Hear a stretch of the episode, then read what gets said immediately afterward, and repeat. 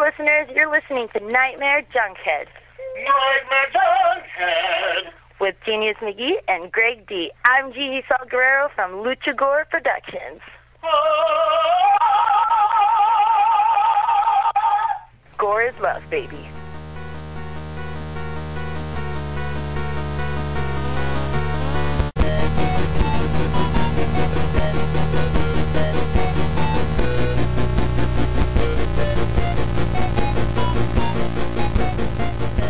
Weaving in and out of your consciousness like a bad dream you can't wake from, this is the Nightmare Junkhead Podcast, a horror podcast that knows one thing leads to another. My name is Greg D. I'm Genius McGee. And on today's episode, we're delving even deeper into the mouth of March Madness as we talk the surviving horror classics from our 2009 bracket. But before we get into that, let me remind you we're part of the Boom Howdy Podcast Network. Boom, howdy. You can find all of our episodes at boomhowdy.com, or the easiest way to listen in is to simply search for Nightmare Junkhead in your iTunes or SoundCloud app, hit subscribe, and when we drop our latest episode, it'll download directly to your listening device of choice. All up in your uh, rap snack hole. ear hole. Oh, oh. Ra- I got stuck. I was like, oh no, where I lost it. And then I look at all these rap snacks and Th- this far into the mouth of March Madness, it's understood. It happens. It happens. but if you want to continue to follow us on the social media, make sure on Twitter you can find us at Nightmare Junk and on Facebook at Nightmare Junkhead. And of course, this time of the year, it is important to follow us on the social media because how you gonna play if you don't, you don't have the bracket? You got to and remember, show your work. always show your work here on the Into the Mouth of March Madness tournament. And here we are in the year of 2009. In the next round, and before we get into the madness of the next round, let us go ahead, give our respect, pour one out as it is to the f- the films that didn't make it. Uh, we are of course talking Thirst, Yes, that. Still, I'm gonna remember that screening. always, always, uh, The Collector, Drag Me to Hell, and Orphan. Yeah. What? Uh, poor Esther. I know. And again, they they are behind, but we move on into the next round and into the next Forward. round. We move forward, and as you know, into the round of the Scream, Scream 16 and the round of the Hateful Eight, we bring in some of our favorite people here in the world of horror. And oh my goodness, you know our next guest. She is a rap snack completist and loyalist. Yeah, this bracket is officially sponsored by Rap Snack. Oh, of course, of course. She is the director of Call Girl, the stylist, and the upcoming One Last Meal. Welcome back to Nightmare Junkhead, everyone's favorite goth gangsta princess, Jill Gevargizian. What's up?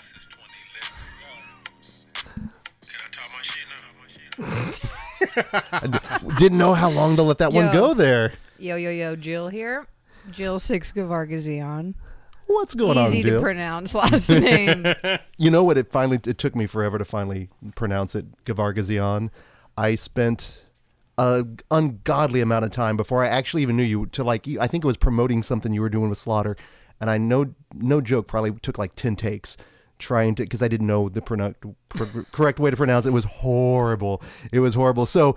So no one else actually steps on everything. Before we get into the madness, tell our listeners where can they find you out on the social media? Please plug and promote away. at Jill Sixx on all of the things, and at Sixx Tape, two X's on both of those. It makes. Sixxtape.com as well. Yeah, and Go you, to there. you are all over the social medias. I mean, all over. You- Go look at it, all the social medias right now. Well, You can't. miss what's Yeah, happening right now, but you'll see it. You Well, have to go back. And that's what's funny. This episode itself won't release until the very end of March. However, if you are following along with Jill on in, the Instagram, I believe you And will you will see our appreciation of rap snacks, uh, all things. And it's uh, funny. I always joke. It's like if anyone's first episode is one of your episodes because things are always a little bit. You should give them a little bit of an explanation. I'm a huge Rap Snacks fan. Well, what are Not rap even a year deep. They are chips and popcorn. They are snacks featuring rappers on the front, and they're lit- named after the rapper, like Migos, sour cream, and a dab of ranch. Lil Boosie's fucking Louisiana Heat. Then the Fetty Wap Fetty Rap. No, that's not what it's mm. called. Genius, goddamn. That's his fantasy rap Fetty snack. Waps, honey jalapeno. Honey jalapeno is where it's at for me. Although I will say it's a they actually I've had it as a poof rather than a potato chip. Did you get it? It was fen- it was phenomenal. Trinas. Those are Trinas. Trina's. Same I flavor in a in a poof. in a poof. which form. that just saying that doesn't feel right, I but know. I, don't know what else to say. I'm a, a, fa- puff. a puff. Puff. There it is. There it is. I'm personally a fan of barbecuing with my honey Romeo Miller. So Oh man, I mean, Migos sour cream and a dab of ranch is my fave, but today the guys have brought three of the brand new flavors, including Cardi B's, which both have a barbecue situation. One is cheddar barbecue and one is jerk barbecue. I'm looking forward to the jerk, the jerk, jerk barbecue. one sounds good. And if they're not following you on Instagram, they are going to miss out on the unbagging and the tasting of themselves. And that is kind of exciting because It's very, it's a big moment. it is a huge.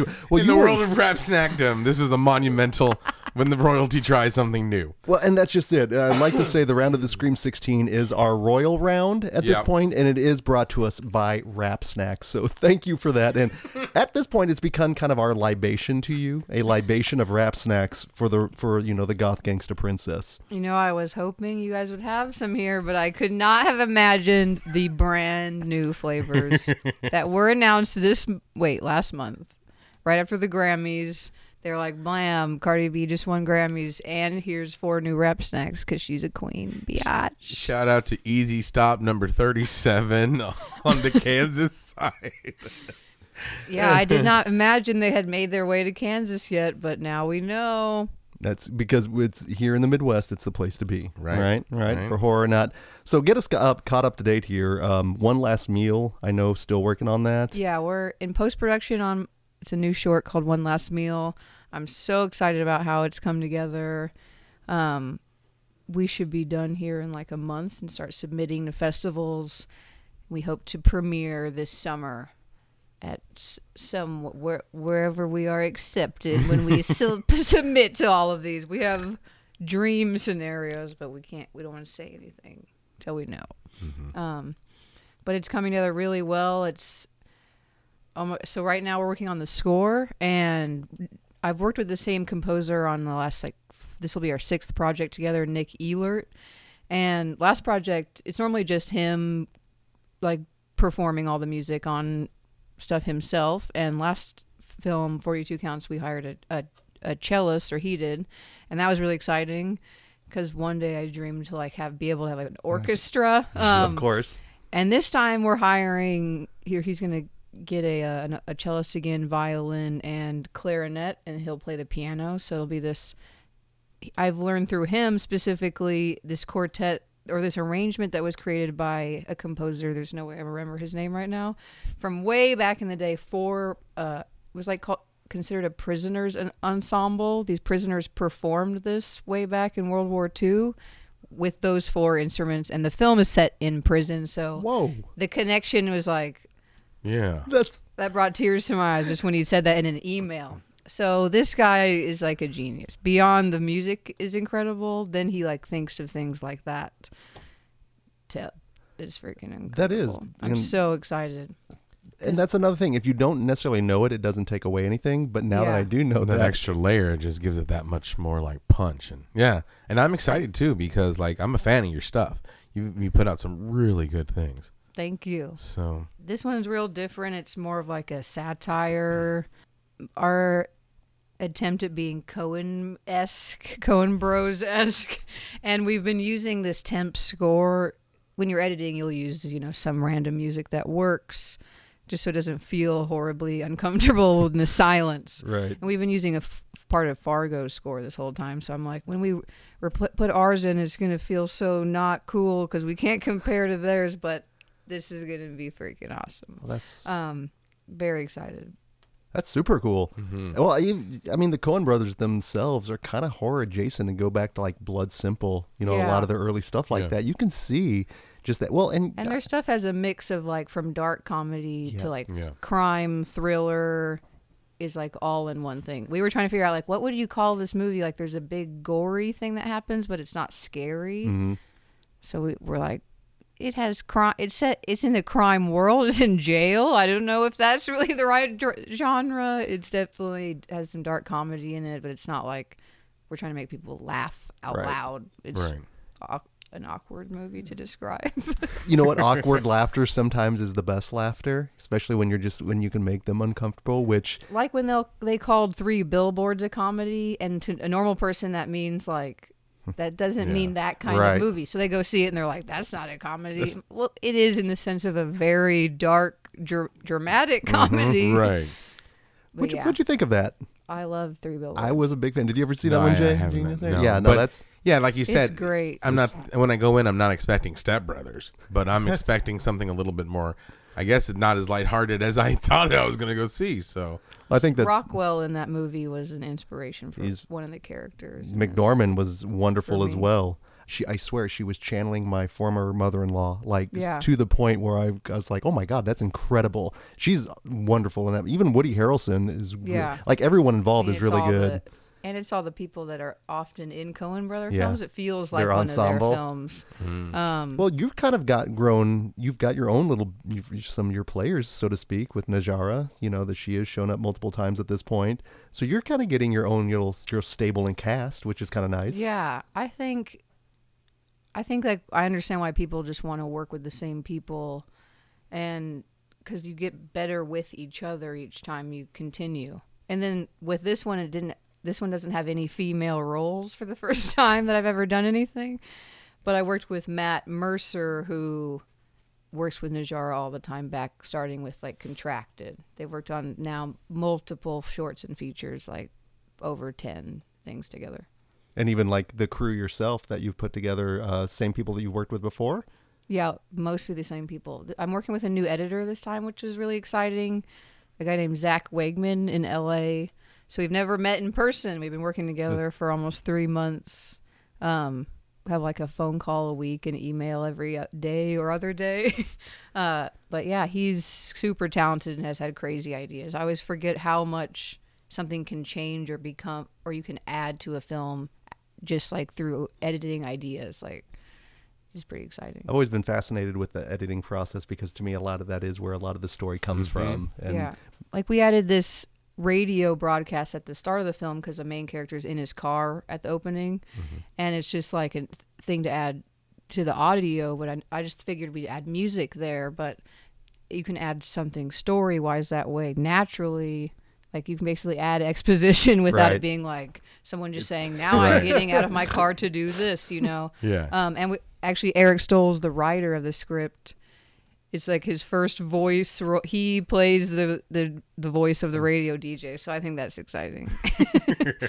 He's like the just dry, smart ass radio DJ now in our movie. Super excited. he was uh he was here. Was it in December? I think it Yes. was for the yeah. He was there Yeah, for one of the movie nights. Yeah.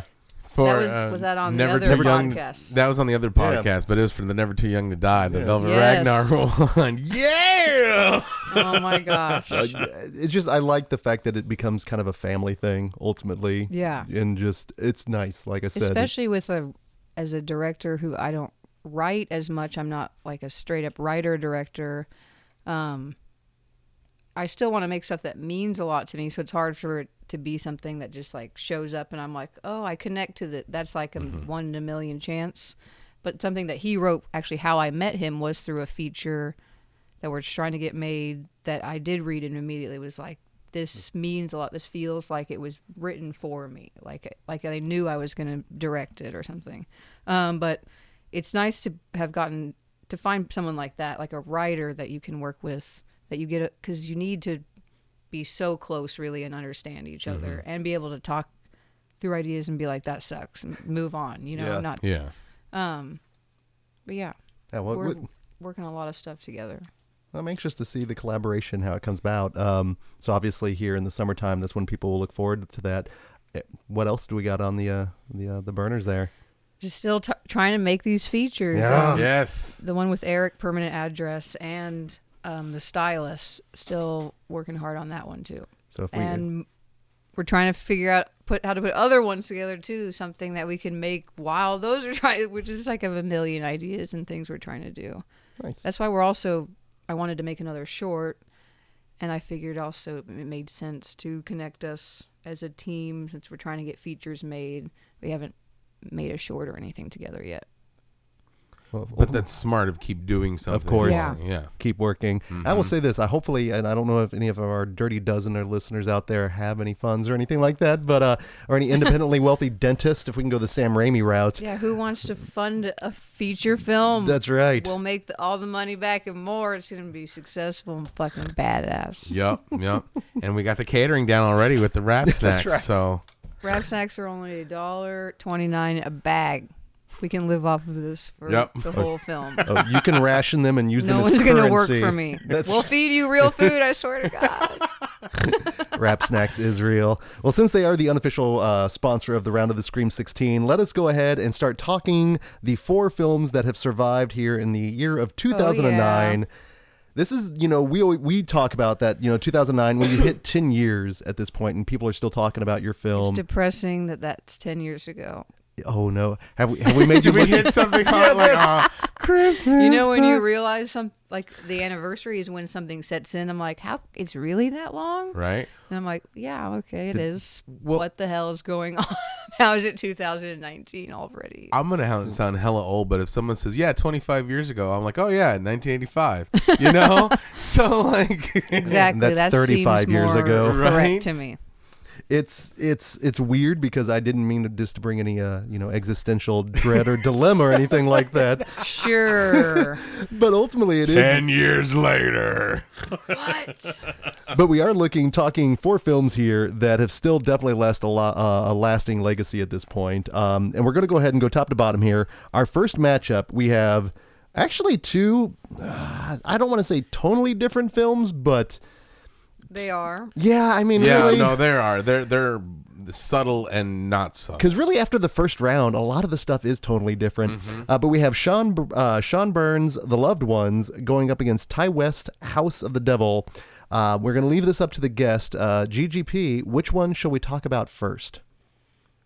Oh man. It's hard to choose. I don't know if I want to. Let's go with House of the Devil first. Okay. All right. House of the Devil. This is one. Um, by any chance, your background with it, Jill? Did you see this one in the theater? What was your initial relationship with this particular film? Um, I did not see it in the theater. I don't think I saw it like 2009. Um, man, I'm trying to think of when I would have seen this. Oh my god, I don't know. It was probably more like five years ago. Yeah. Um, I wonder if I discovered it via. No, I already had seen this before. I have no idea how I, was saw gonna it. I think it's when I first kind of more got involved in the horror community because I was always a huge fan, but just on my own. Once I started going to conventions, which was like six, seven years ago, is when I started to learn more about smaller films like this, which they shouldn't be smaller. You know, normal people should Right. hear about these. Right. That's the problem. Um, so yeah, that's when I first discovered it, and I at first my first impression I was so impressed by the fact that it wasn't actually from like 1981. For being like a small film with barely any budget, it like nails the aesthetic more than most films that I have ever seen that ever try to do the 80s. Yeah. and even more so than like Rob Zombie, who I feel like probably had like 10 times the budget on his movies. They're not even, they look like inspired by what they are. Those are 70s, but still, they don't get it at all. This movie is like, I don't even understand her hair, the way she acts. Every single scene is like perfect. I know it's also 16 millimeter, and that helps how it looks. But the production design is like flawless. I know how much like that takes. That's insane for such a small budget film. Like it's perfect, and it's also it's contained, which makes that easier. But they do go to a lot of locations, and it looks incre- like it always looks that. Period. It's perfect. How much? mo- They probably had no money for this movie. What's What- the budget on IMDb? It's it's not a lot, no, and it does. It looks lived in, and that's the thing. Yeah. Well, that's what's rad. It's so natural. It's not trying to be what it is. Yeah, it, pulls it off what it is. Yeah. Mm-hmm.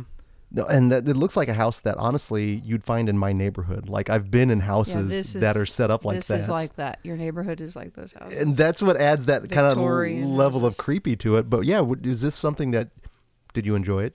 Is this one that beyond the production um, design? Yeah, I enjoyed it. I think it's a little I'm not going to use the word slow because I hate that word as like a, a negative Mm-hmm. because slow movies are good. Um, it's a little maybe boring at times. The And- pace, even though I do like slow movies, it's just like I don't know the characters. You don't get to know the characters really. It's like that's why I'm saying it's more aesthetically pleasing than it is. Right. I don't know anything about that girl. Sure. Um, I've never even realized that till I said that out loud right now.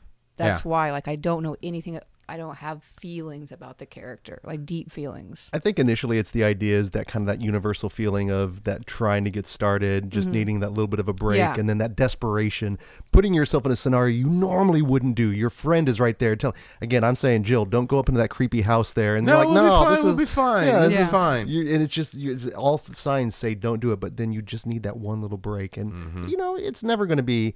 You That's know, and it- really the only negative I could say because I'm definitely in love with the other movie this is against.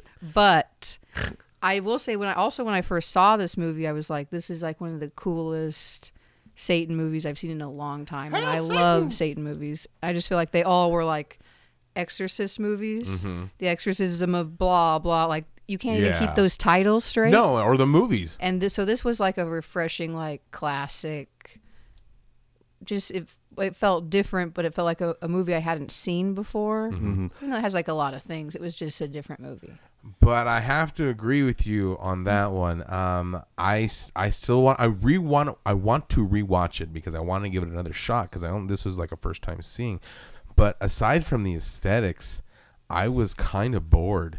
You know, it was just like I was intrigued by like how it looked, but I'm like, okay, let's. I dozed off a few times. I mean, like and like you said, you don't. I'm and when I say it was a slow movie, I'm not using it because like like you said, slow movies are good movies, but it just seemed to take a long time to get where it needed to go, and by then I was kind of like already dozing and checked out.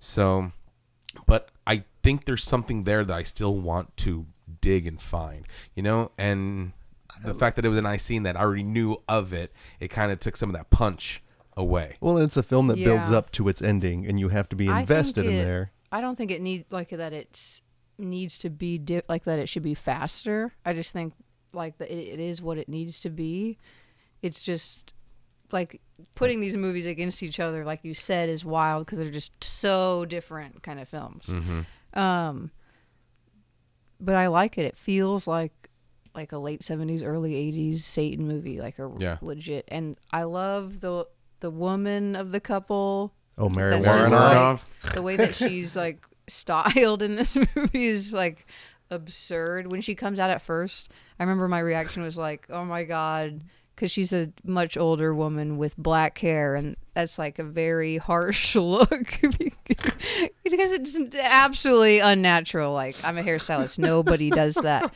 But I was like, my reaction was like, "That looks so gaudy and ridiculous. That's gonna be me. I love it. Is, Is this, is this where that existential Um, love it. dread came through? It's like, oh, there's the G. Ten years later, 2009. No. um, I don't know what else. Well, and I, I, that's what we talked about a it little has bit a about. great dance sequence, guys. Like an epic, Oh, yeah. classic '80s, but not a cheesy one. No, it's, like it's- a great one. Mm-hmm. and th- that's what I identified with is that whole idea of again as the whole introvert switch out her listening from one thing leads to another to me listening to a podcast and just exploring a house by yourself. I get that. So for Yeah. me, that's one of those things I'm like that's probably what I'd be doing at this. But I will say this: the only thing I think missing from it being a satanic film is old old people nudity. Like that's the one thing we didn't have in this film. I wanted more old creepy people. You know what I'm saying? And we get I mean, Tom we get, Noonan and we get Mary good Woronov are- creepiness, but I want a little bit more like maybe somebody leering in the window. you know, just I don't know. Once we get to the, all the Satan stuff, it is very creepy. Oh, yeah, the, it's- the like it- ritual. It goes next Um, level.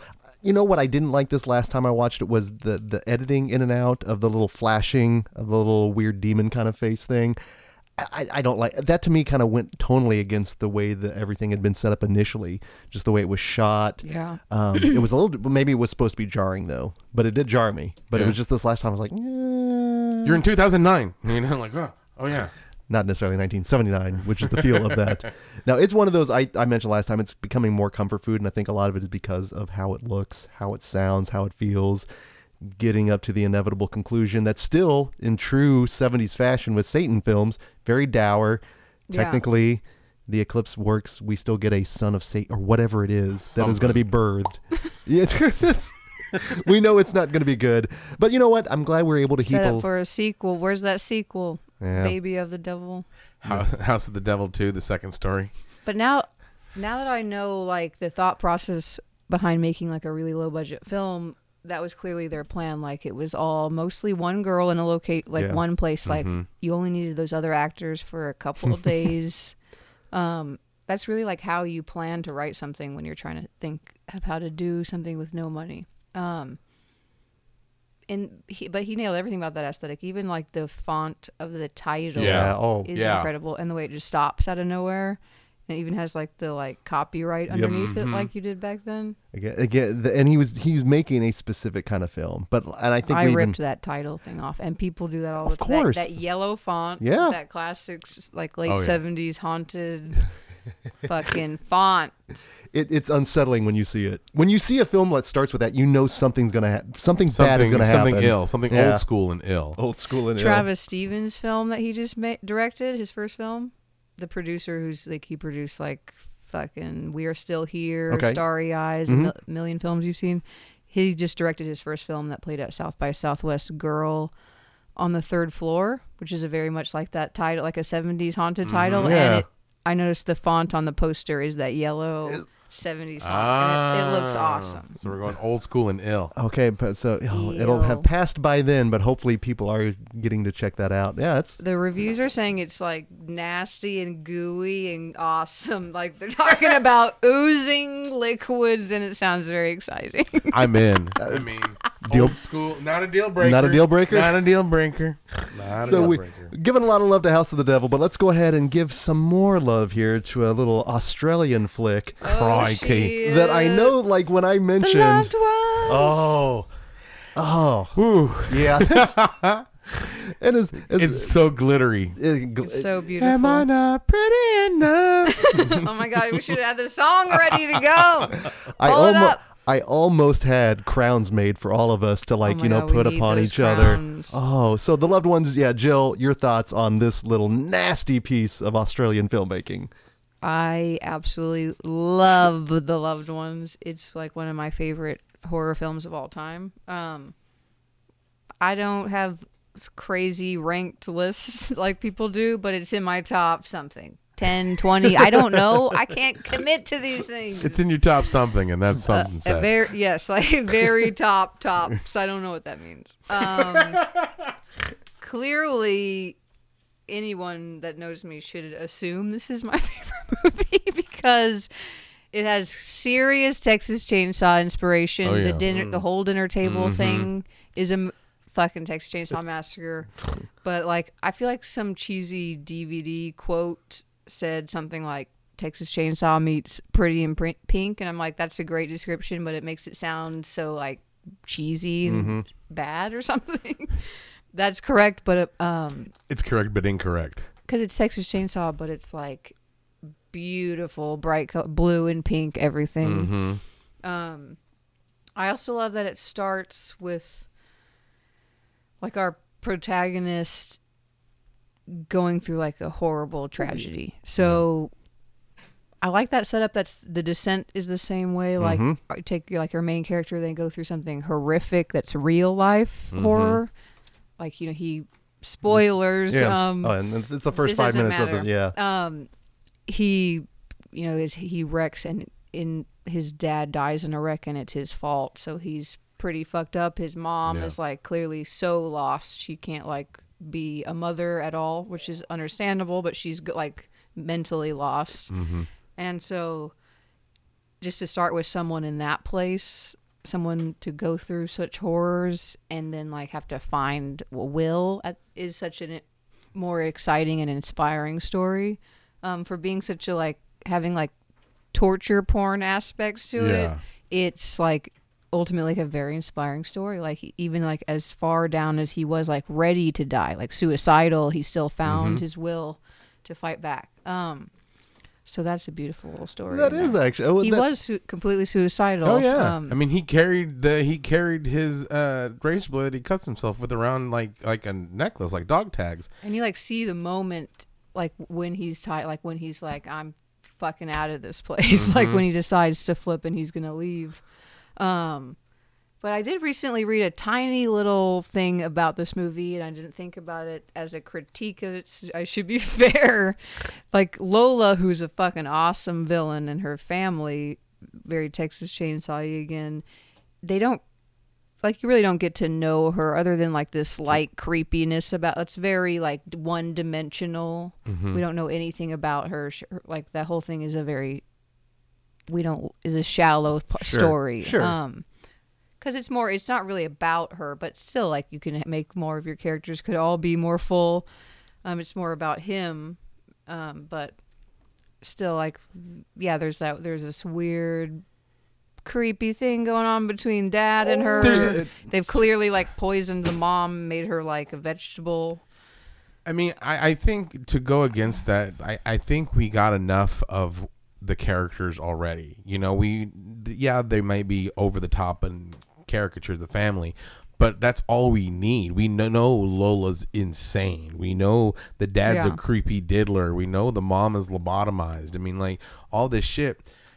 And I think that's what plays into it because we know that they're insane. We don't really need to know like what really makes them tick. We just need to know like how are they going to get stopped doing this horrendous shit? I mean, like hammering Bowie knives into your foot, and like you said, it's it's it's a torture scene and it's horrific, but it's a lot more than that. Yeah. and a lot of I think a lot of people focus on like, oh, it just looks like torture porn because it's got a girl in a pink dress drilling holes into people. and it was around the time of all that stuff where Mm-hmm. um but i liked all that stuff so what the fuck ever y'all um this one isn't just torture porn it's No, much it- smarter than that Yeah. but it is torture and i like torture it has like Right? a, it has it like a place for it in this movie Mm-hmm. And um a lot of it's very symbolic like a woman drilling a dude's head. It was fucking awesome i thought the torture in this movie is intense Well, and it's it's it's it's, not super gory though, and that's the thing. It's not torture for torture's sake. There's a means to an end with it, and again, it's through It's him. definitely very It's graphic. graphic. it is, but I mean, not as opposed to I, I don't know. I, I guess the one. It- it's not hostile. Right. It's not Saw. I mean, people's chests aren't being opened up. They're being sliced up and getting Well, and salt thrown in the all wound, the stuff but- he goes through, it is they don't kind. go as far as some of those, but I would put it. It's just as gross as those movies. Mhm. But it's almost cartoonish Like- level though, because all the stuff he goes Oh, through. yeah. It's just you have to go. Okay, he's Yeah, because I've heard a critique, like a critique of it's not like they play the emotion so realistic, Yeah. especially in him, and then the fact that he like gets out of that, that's not believable. And I'm like, But- like the, like they're, the person was trying to say like all of it should have been over, like it wasn't Oh. all over the top enough. If you're gonna like the tone wasn't. I don't agree with that. Sure, no, no, no. Um this is happens in fucking horror movies like people live through insane shit for re- revenge sake and like i'm sorry Mm-hmm. there's we can't there's no medical reason for it yes everyone would die be a movie hater you people But it only comes. i I don't mean- agree with that Well, and it only comes in under like 90 minutes. So I mean, there is room Right. left It's where so you could awesome. involve in it. I will say this: what do i have here the trauma that's involved not only is with him, but then we talked about the last one, that whole little side adventure. yeah with his super buddy. bad adventure. But ultimately, that's the trauma, though. She lost her brother, and she's putting herself through all this stuff. And like I said, in some way, it's his whole side Yeah. thing. Is it's he's the comic relief, but when you realize what she's going through, it's it's horrible. Mm-hmm. You realize that she's going through so much, and just again that it's a little really family. interesting story to weave in that I've heard people say isn't necessary, but I'm like, do you not realize that she's a, you know, her brother was a victim of this? It He is was- connected. It's not. He was just the guy at the random beginning, right? Right. Yeah. Yeah. Um, I liked the levity in it, and I think like you it was needed it, and I, I you needed the Yeah. levity after all this over the top stuff, and even Lola, even some of the interaction between them and the family, there's levity. There's a part in there when he's climbing up the tree, escaping, and she's just having a great old time hitting Throwing him with throwing rocks. She's treating it like it's a oh fucking yeah, party you thought game. he was gonna get away one of Right? the times. Oh my God. But and then she go boom boom. I cracked up because she was having a jolly old time, and I was just laughing at her insaneness. Lola steals this show. She's incredibly She's good in this. Insanely good. I'm telling you, if a Veruca Salt was a McPoyle, that's just the natural Oh my progression. god. Um, I also want to point out that the soundtrack is amazing. I love how it starts off with Am I not "Lonesome pretty enough?" Loser," Yeah, like that's a rad blaring, and the dad singing it. It's so like perfect. It actually like kind of says the theme of the song in the lyrics. Yeah. But um, did we didn't get it here in the United States till 2012. It released in 2009, but it didn't even release on DVD till 12 here. So I I didn't hear about it. I think I heard about it maybe in 11 or 12, and I actually watched it illegally. I'm so embarrassed to admit this, but you couldn't get it any way. Like you couldn't buy it. I'm, I have no idea how a movie this good took that many years to release in this country, and it still only exists on DVD. I'm pretty sure. Like there's no Blu-ray in the United States. The reason I saw it was through Shutter. Shudder. Yeah. again. Well, and it's weird. But this is a film that d- deserves a wider audience. I think because I think if you look compared it to House of the Devil, I think more people know House of the Devil. This was the first time I saw it, but I knew it. I think partially because I think you'd hyped it up before. Yeah. Uh, there was something I think in when we brought out the Crown, you may have even referenced it at one point or another, and so seeing it, it's like, oh yeah, of course. yeah. And it's one that yeah, I I'm glad I saw it. oh this movie was it was funny and violent and it was it gave me the heebie-jeebies because like I, that was the deal breaker whenever like the whole like incest did like dad diddling yeah Well, and I didn't realize uh, until putting stuff together for this episode. I, you know, this is the guy that gave us the Devil's Candy, Hell yeah. which That's why I was devil's so candy was for Yes. rad movie. And that so he's got a whole thing. You talked about a little bit about like the trauma and fam. He definitely has a Yeah. whole familial vibe that he's going through with And his he- films. and his music is like really a part of the movies. Like Mm-hmm. you can tell he's a huge music fan. Yeah, I, I I like his work. Um, it's but it's very personal, and and I that's like I said. So seeing that he is did the Devil's Candy, the next time I watch the Loved Ones, it's probably going to even have a bigger impact there. Uh, final thoughts here on the Loved Ones there before we start putting these things two together head to head. Oh man. Speak now or forever. know. Uh, no royal decree, I think, can uh, pull this one back. Right. I just think it's fucking great. Again, s- seek both of them out, but unfortunately, only one can make it into the round of the Hateful Eight. So, here in the round of Scream 16, we have two criteria that we look at when it comes to seeing which film goes forward. Uh, the first one we ask is which of the two films are closer to your heart? closer to the heart Not bad. getting, getting there getting there and then the second one we ask, uh, we look at is we ask if you took one of the films away, which one would leave the year poor? So we have the loved ones going against, against House of the Devil. So we're going to start this here. Jill, snap. which one is closer to your heart? The loved ones. And I, I, I, I'd almost say why, but I think we know why. You know, that's Texas Chainsaw, it's so beautiful. The acting is incredible. Sadly, that's not very co- like 100% all the time in horror movies. well yeah Weirdly enough, that main guy is in one of the Twilight movies. I don't know any other movie he's been Oh, in. wow. But he Really? looks like unrecognizable as one of those weird vampires. uh, when you have that layer of sparkle on you, no one recognizes you. Sadly, dad reminded me of Sharlto Copley I can see that. I can But, see like, that. yeah Again, the dangers of the outback there. So, Genius McGee, which of the two loved ones or House of the Devil, which one's closer to your heart? I thoroughly enjoyed the loved ones. I mean, like, I, I I respect House of the Devil for what it was when I saw it. I was like, you know what, this is a really great looking film, but I didn't have as much fun and merriment. I mean, I want to see House of the Devil again, but I want to see the loved ones again because it was just a good movie. That makes sense. That makes sense. And ultimately, for me, I've said it before, but House of the Devil's kind of comfort food for me, and I think a lot of it comes down to the aesthetics and just finding myself the rare time when I might be in a horror scenario by myself in a house. Oh, that's not uncommon. So f just in and of that self, I've got to go with House of the Devil. Now, the even bigger question then is ultimately, if you took one of these two films away, which one would leave 2009 poorer? And that one, that one's difficult with these two films Yeah. because again, which one thing might lead to another or it might not. So, Jill, which of the two films, if you took one away, which one would leave 2009 poorer? Well, I'm gonna say the loved ones again, but I have a real reason here. It's not just because it's my favorite movie. Show your work. Um, I think it's because this movie represents that time more, and especially with all the torture. But it's and then House of the Devil to me makes like I said feels like it is a film from the time it's trying to mm-hmm. emulate. So it doesn't feel like it makes 2009 poorer. Ma- makes 1981 poorer, maybe if we take it away. That is perfect. Genius. So you have a movie that I like this. I don't know. It was just very. I like.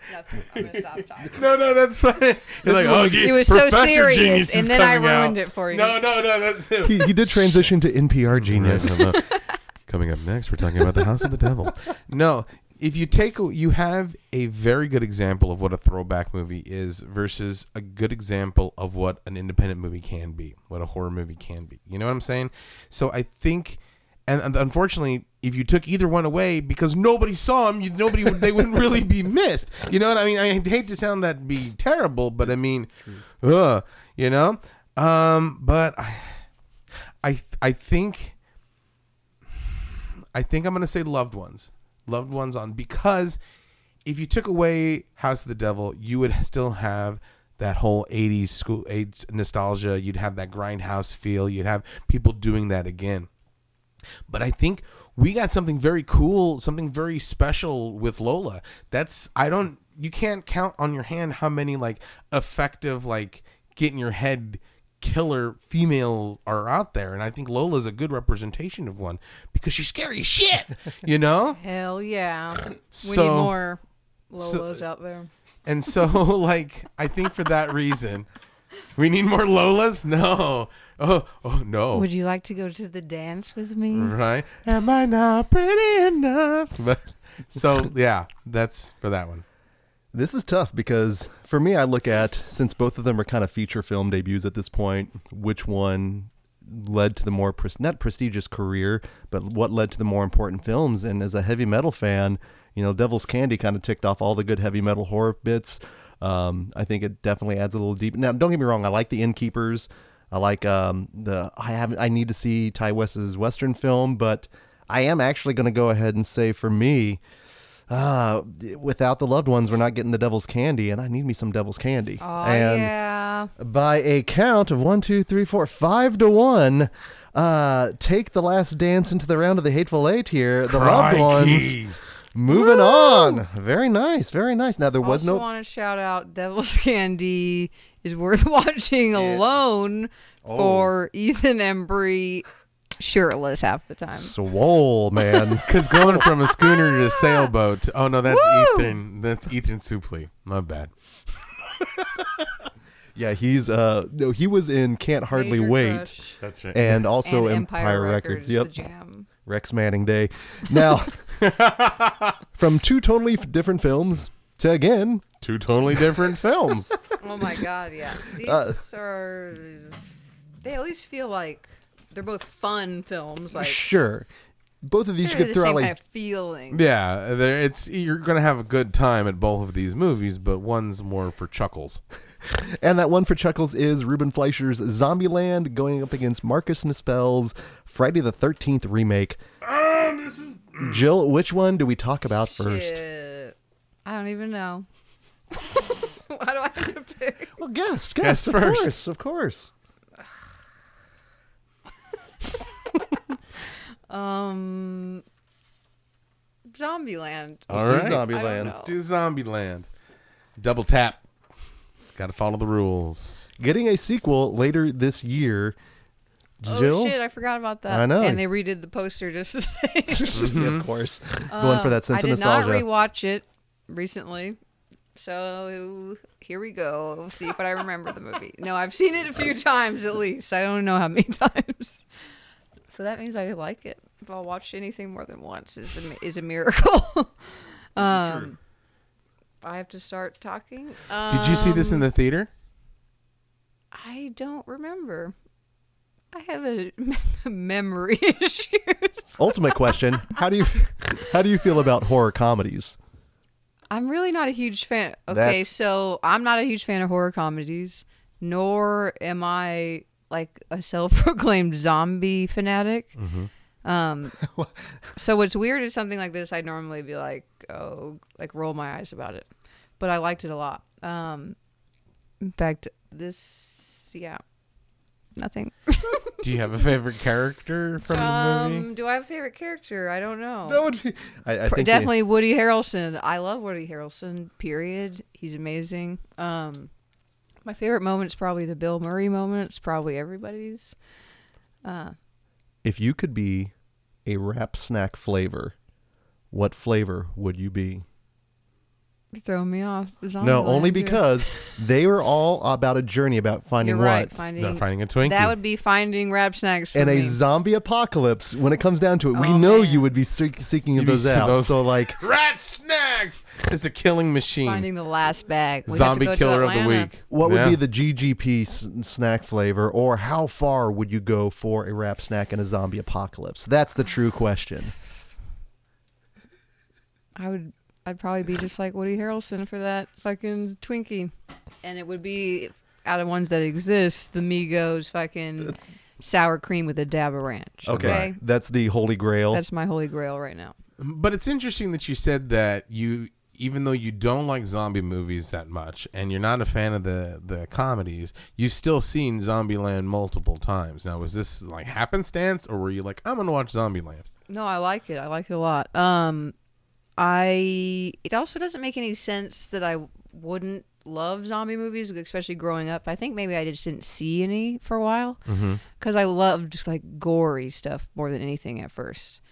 So slashers were my first like love, and I guess I naively thought that all zombie movies were like the same thing. Um, it's not fair. But a lot of them are very uh, but I'm still, I don't know. So when a zombie movie can impress me, I'm like, it might take me a long time to watch one. I'm like, oh man, it really was good. Have you seen Shaun of the Dead? Because I got to follow. I up did that. see Shaun of the Dead. What did you think of Shaun of the Dead? I liked it. Do you think calling Zombieland, because this is what everybody says on all the posters, that it's an American zo- Shaun of the Dead? Do you think that's fair? No, No. this is a movie that's like a real movie with zombies in it. It's not a movie that's mocking zombie movies Mm-hmm. like Shaun of the Dead is. Yeah, no, I think that's right. I think it's also the comedy is de- in Shaun of the Dead. It's very British comedy, but I think in this one it's very like American comedy because you got you get way more violent. You get and he, and he goes, God, I love rednecks, and he like has the guns, and it's very. I think it's in a very American Yeah. comedy sensibilities. So I think you're right calling it. It's two totally different animals. That makes sense. That makes sense. But I think it's it, more to the point. There's definitely an oversaturation of zombie films Mm-hmm. because I think for a lot of people it is easier to make for the most part. Usually have isolated locations. Yeah. It's cheaper to shoot, so it's you're going to flood the market. But there are the ones Yeah. that uh, uh, one cut of the dead recent um, addition to the zombie Yeah. lore Yeah. that Or was like it Train to. Busan, which Oh. is Yeah. fucking amazing. God. It's because the difference is no matter what fucking movie you're making, like at the ho- core of it, there has to be a movie about a character that you like give a shit about. Yeah. like, like there has to be like a little bit of heart in your movie somewhere. Yeah. And this movie has that too, Mm-hmm. which is why it works. And why it's getting a sequel here later this year, ten years later at this point. Well, you, you said it had a heart. There's a scene in Zombieland that like I don't well up, but like I'm like, ooh, that hurts. When he's talking about how like zombies ate his dog, and like they show him like, let me tell you about my best friend, and they show him about the dog, but then you realize it's actually was his son, and then you're like.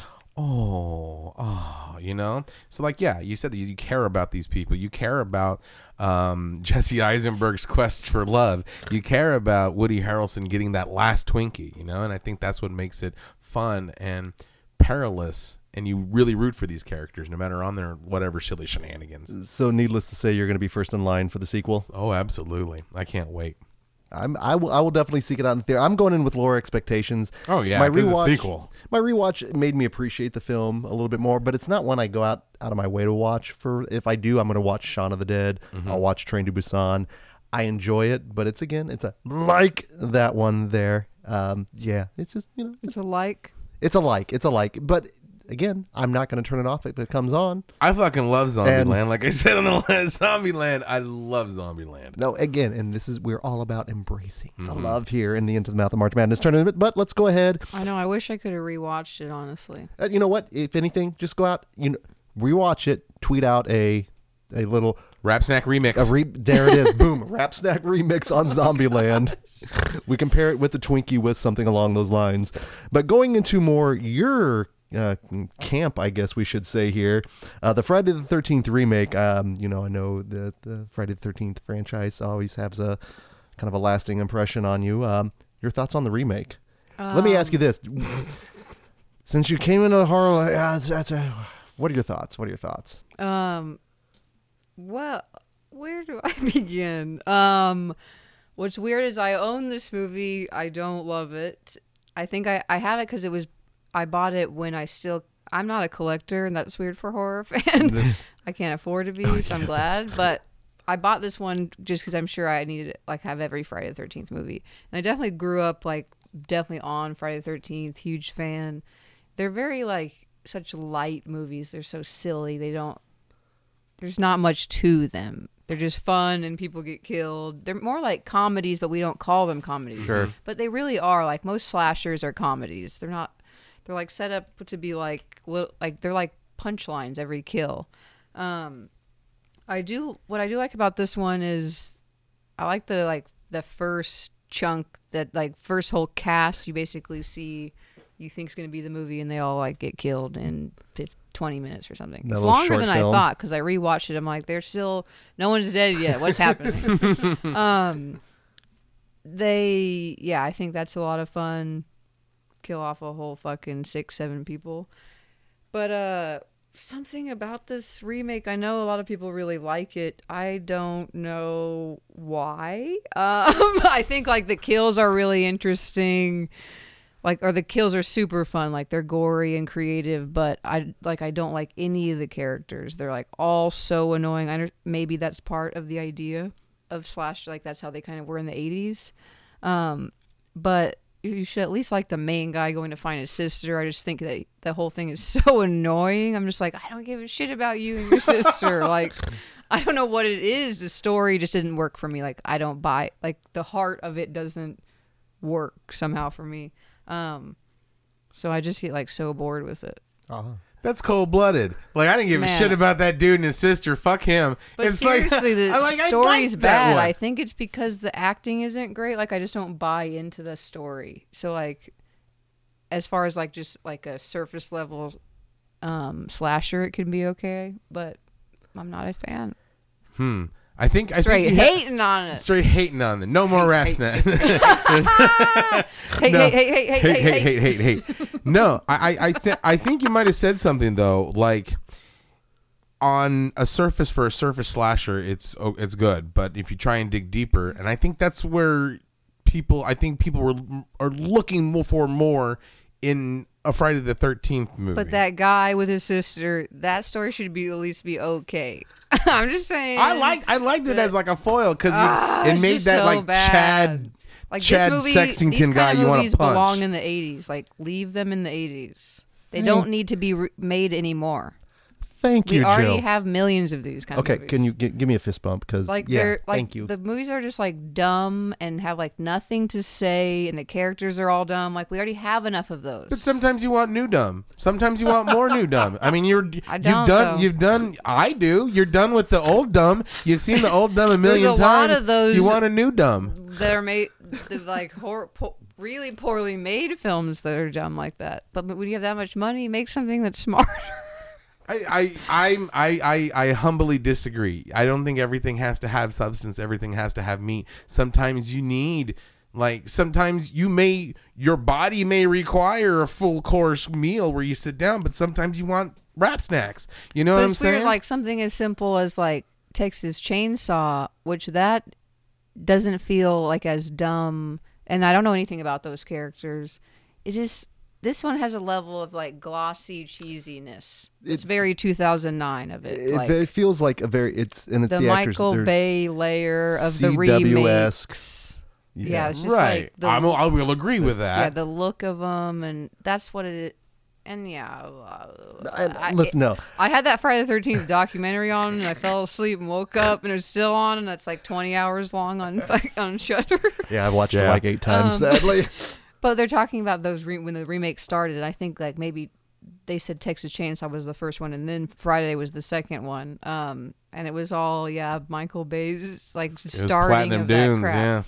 yeah. Um, but I don't know. It's weird. Like I don't think you're right. Like I'm extra hating on it, but I I don't think it's like a bad like it. I understand why people enjoy it, but it's just so silly. It's just I don't know. no, I agree with you on the whole that these '80s franchises. I don't. I've. I think I've mentioned multiple times. I just don't think they they need to exist now because that was they were perfect for that time. Yeah. But see, then I'll, but then I'm gonna throw it back at you. Look at House of the Devil, like another '80s throwback. Yep. Did we need that? I mean, No, and that's that's But it's so not- like, but That's not the same thing at all, though. This is just like silly and cheesy and like playing into all the tropes of it. It's not like artistically like the 80s. Like there's nothing. That film is actually like a well made film. This Right. is just like blood and guts and boobs. We again, plenty again, again, again. not a deal breaker. Again, I mean, sometime I'm trying I've had, I'm, like, I'm some tired more- of old dumb. I want new dumb. But like, what I are mean- some more recent slashers? Because I do like slashers. It's not because Yeah. I don't like. Oh, no, no. no, no, no, no, no. And I don't not like just like gory stuff. did you did you check out Hush by uh, Flanagan? That I- doesn't count. I didn't. like a I didn't like it, just one man. That's person. goofy. I was I was curious because that's technically a new slasher. Yeah, but it's not new dumb. It's it's. I mean, it's dumb, but it's not the kind of dumb that I want. It's Would not. that be like um the barn? Would I that be feel new like- dumb? I like. Yes. I like Barn. I Barn feel is like new I dumb. am like I've become an old person because I do honestly think like that kind of stuff should be made like is for a certain like age range. Like in my age, like that's this kind of shit is ridiculous. like half the time, like. If you're still making that and you're like a 50 year old dude, you got fucking problems. like, grow the fuck up. But then, what are all the fifteen-year-old dudes who don't have it before? you should I make mean, those like- movies when you're that age. Even like me, like I've read scripts of slashers and been like, man, I just realized like I don't have the passion to like make something like Yeah. this. Like I would have, say, if I was 20 years old, I'd be like, this is awesome. Mm-hmm. But I'm like, so yeah, Nope, I've that- definitely grown a little bit out of that kind of stuff. Like, Right. I could like certain things. I'm like, if I would have saw this for the first time when I was 16, I It would have would've- loved it. Yeah, and I think that ties into why we ask which ones are closer to the heart because again, we want to we want to en- en- stress the enjoyment Yeah. of all these, but at the same time realizing, yeah, that's the beauty No, I of mean, horror. mhm. We understand when people don't dig on the films. Listen, let's That's why right now are like the people who are Man, like. it's almost like I wish they would have civil debate. Put less effort with Friday the Thirteenth into the fucking storyline with the sister bullshit. I can't, can't stop talking about that part. So I'm like, just kill people. Like I'm not buying into this. Story. I didn't expect Rachel McAdams to get it, or the Rachel McMcAdams. Oh, so like, Daniel McAdams. Daniel Patton. yeah, Danielle Panabaker. Yeah. she gave me that Rachel McAdams. As feel, opposed to Jared Padalecki, there's too many yeah, peas. there's too many peas. a lot of peas in there. But I liked it. I thought it was mean. I thought it was scary. I thought it was fun. It was what I You know, want. like- a, it was what I wanted in a slasher. I hear. Okay, but so like they make every character like an it, you know, like like a trope idiot. Like it's still. That's why it's so like you can still make a slasher movie. They can all get killed. We can see boobs. Everyone have sex, but they don't like they can be real characters still. Right. Like these are like you know the one guy was the dumb dude talking about her tits. Like it's just like they're just so like tropes of people You that are- are not yeah. real right. people. But it was meta without being meta. You know what I'm saying? In it's I, almost I, like they were making fun of the movie versus making the meta movie. without being meta. I mean, like.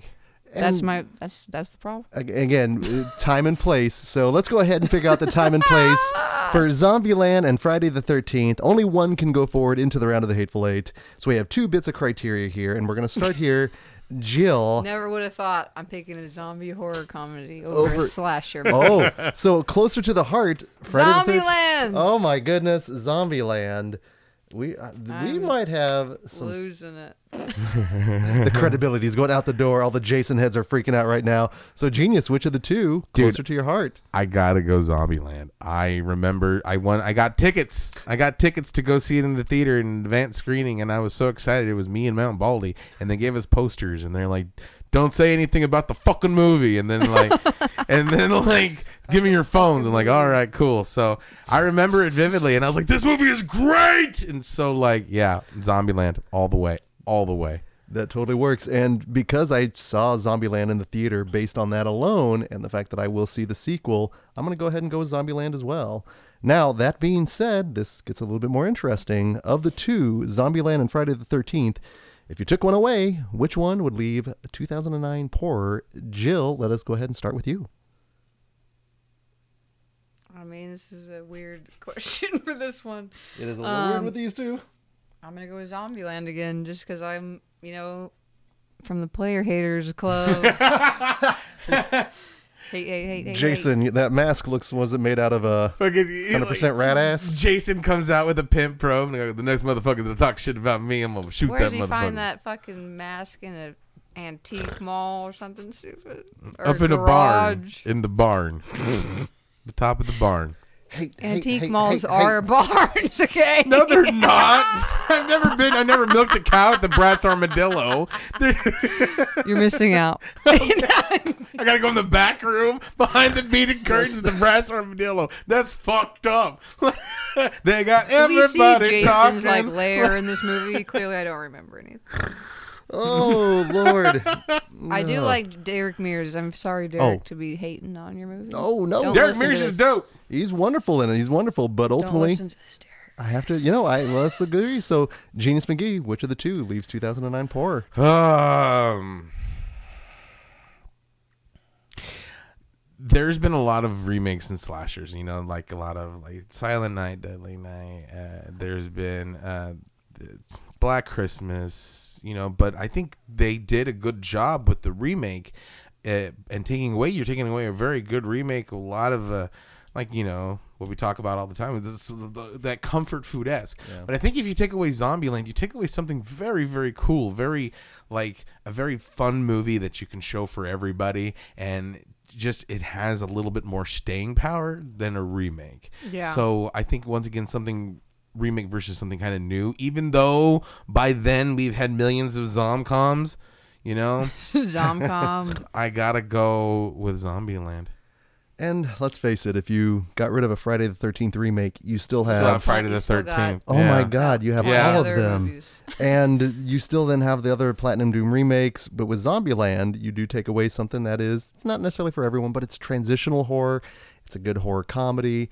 You know, you can't go wrong with Bill Murray. So I guess I'm going to also go ahead and say it was definitely important to 2009. So, man, this is a clean, Man. clean. It wasn't even a sweep. It's a clean bite uh, that Zombieland took out of uh, the Friday the Thirteenth remake, and moving forward into the round of the Hateful Eight, Zombieland, Yes. which you have to be excited for. I'm so stoked because I can't believe you guys are going to be debating Zombieland against loved ones. Zombieland.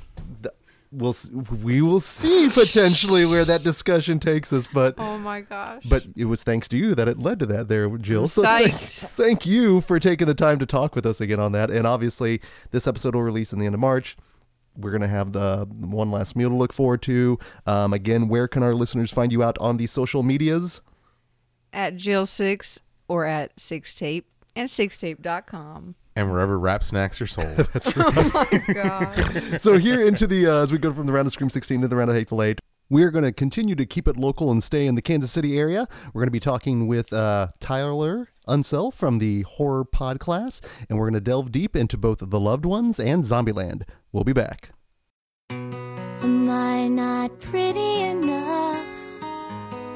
Is my heart too broken? Do I cry too much? Am I too outspoken? Don't I make you laugh? Should I try it harder? Why do you see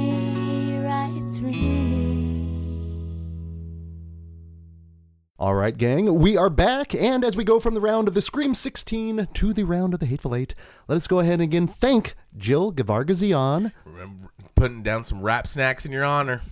and let us say goodbye, farewell, adios, and adieu to both House of the Devil and the Friday the 13th remake. Yes. They put up a good fight. They did. And again, any other day, I know anything could change. we might be talking about them today, but we're not talking about them. No, we're talking about two other films. Yes. And to help us talk these films again with our credo of staying local here this year, uh, we wanted to make sure and bring in someone, obviously, that we have high respect for. Oh. so, First well- mistake. Well, well, we couldn't find them, so we said we. No, I'm Fair kidding. enough. I'm kidding. I'm kidding. you can hear our next guest. He is the co-host of the Horror Pod Class. Also, is the host of one of your will, will be definitely your new favorite trivia night. Uh, please welcome to Nightmare Junkhead for the first time, Mr. Tyler Unsell. Hey guys, thanks so much for having me. I'm uh, super stoked to talk some horror movies and, and narrow down which ones we like. And we kid because we love. That's that's that's one of those Hey, things we always got to make my, sure. my day job is a teacher, so trust me, you can't give me any more than I uh, get from the kids on a regular basis. So so before we get into the madness official, please tell our listeners where can they find you out on the social media. Yeah. Plug and promote away. That's great. Uh, you can find me at at Ty Unsell. That's my regular Twitter handle. But uh, we do all of our writing under the Twitter handle at Signal Horizon.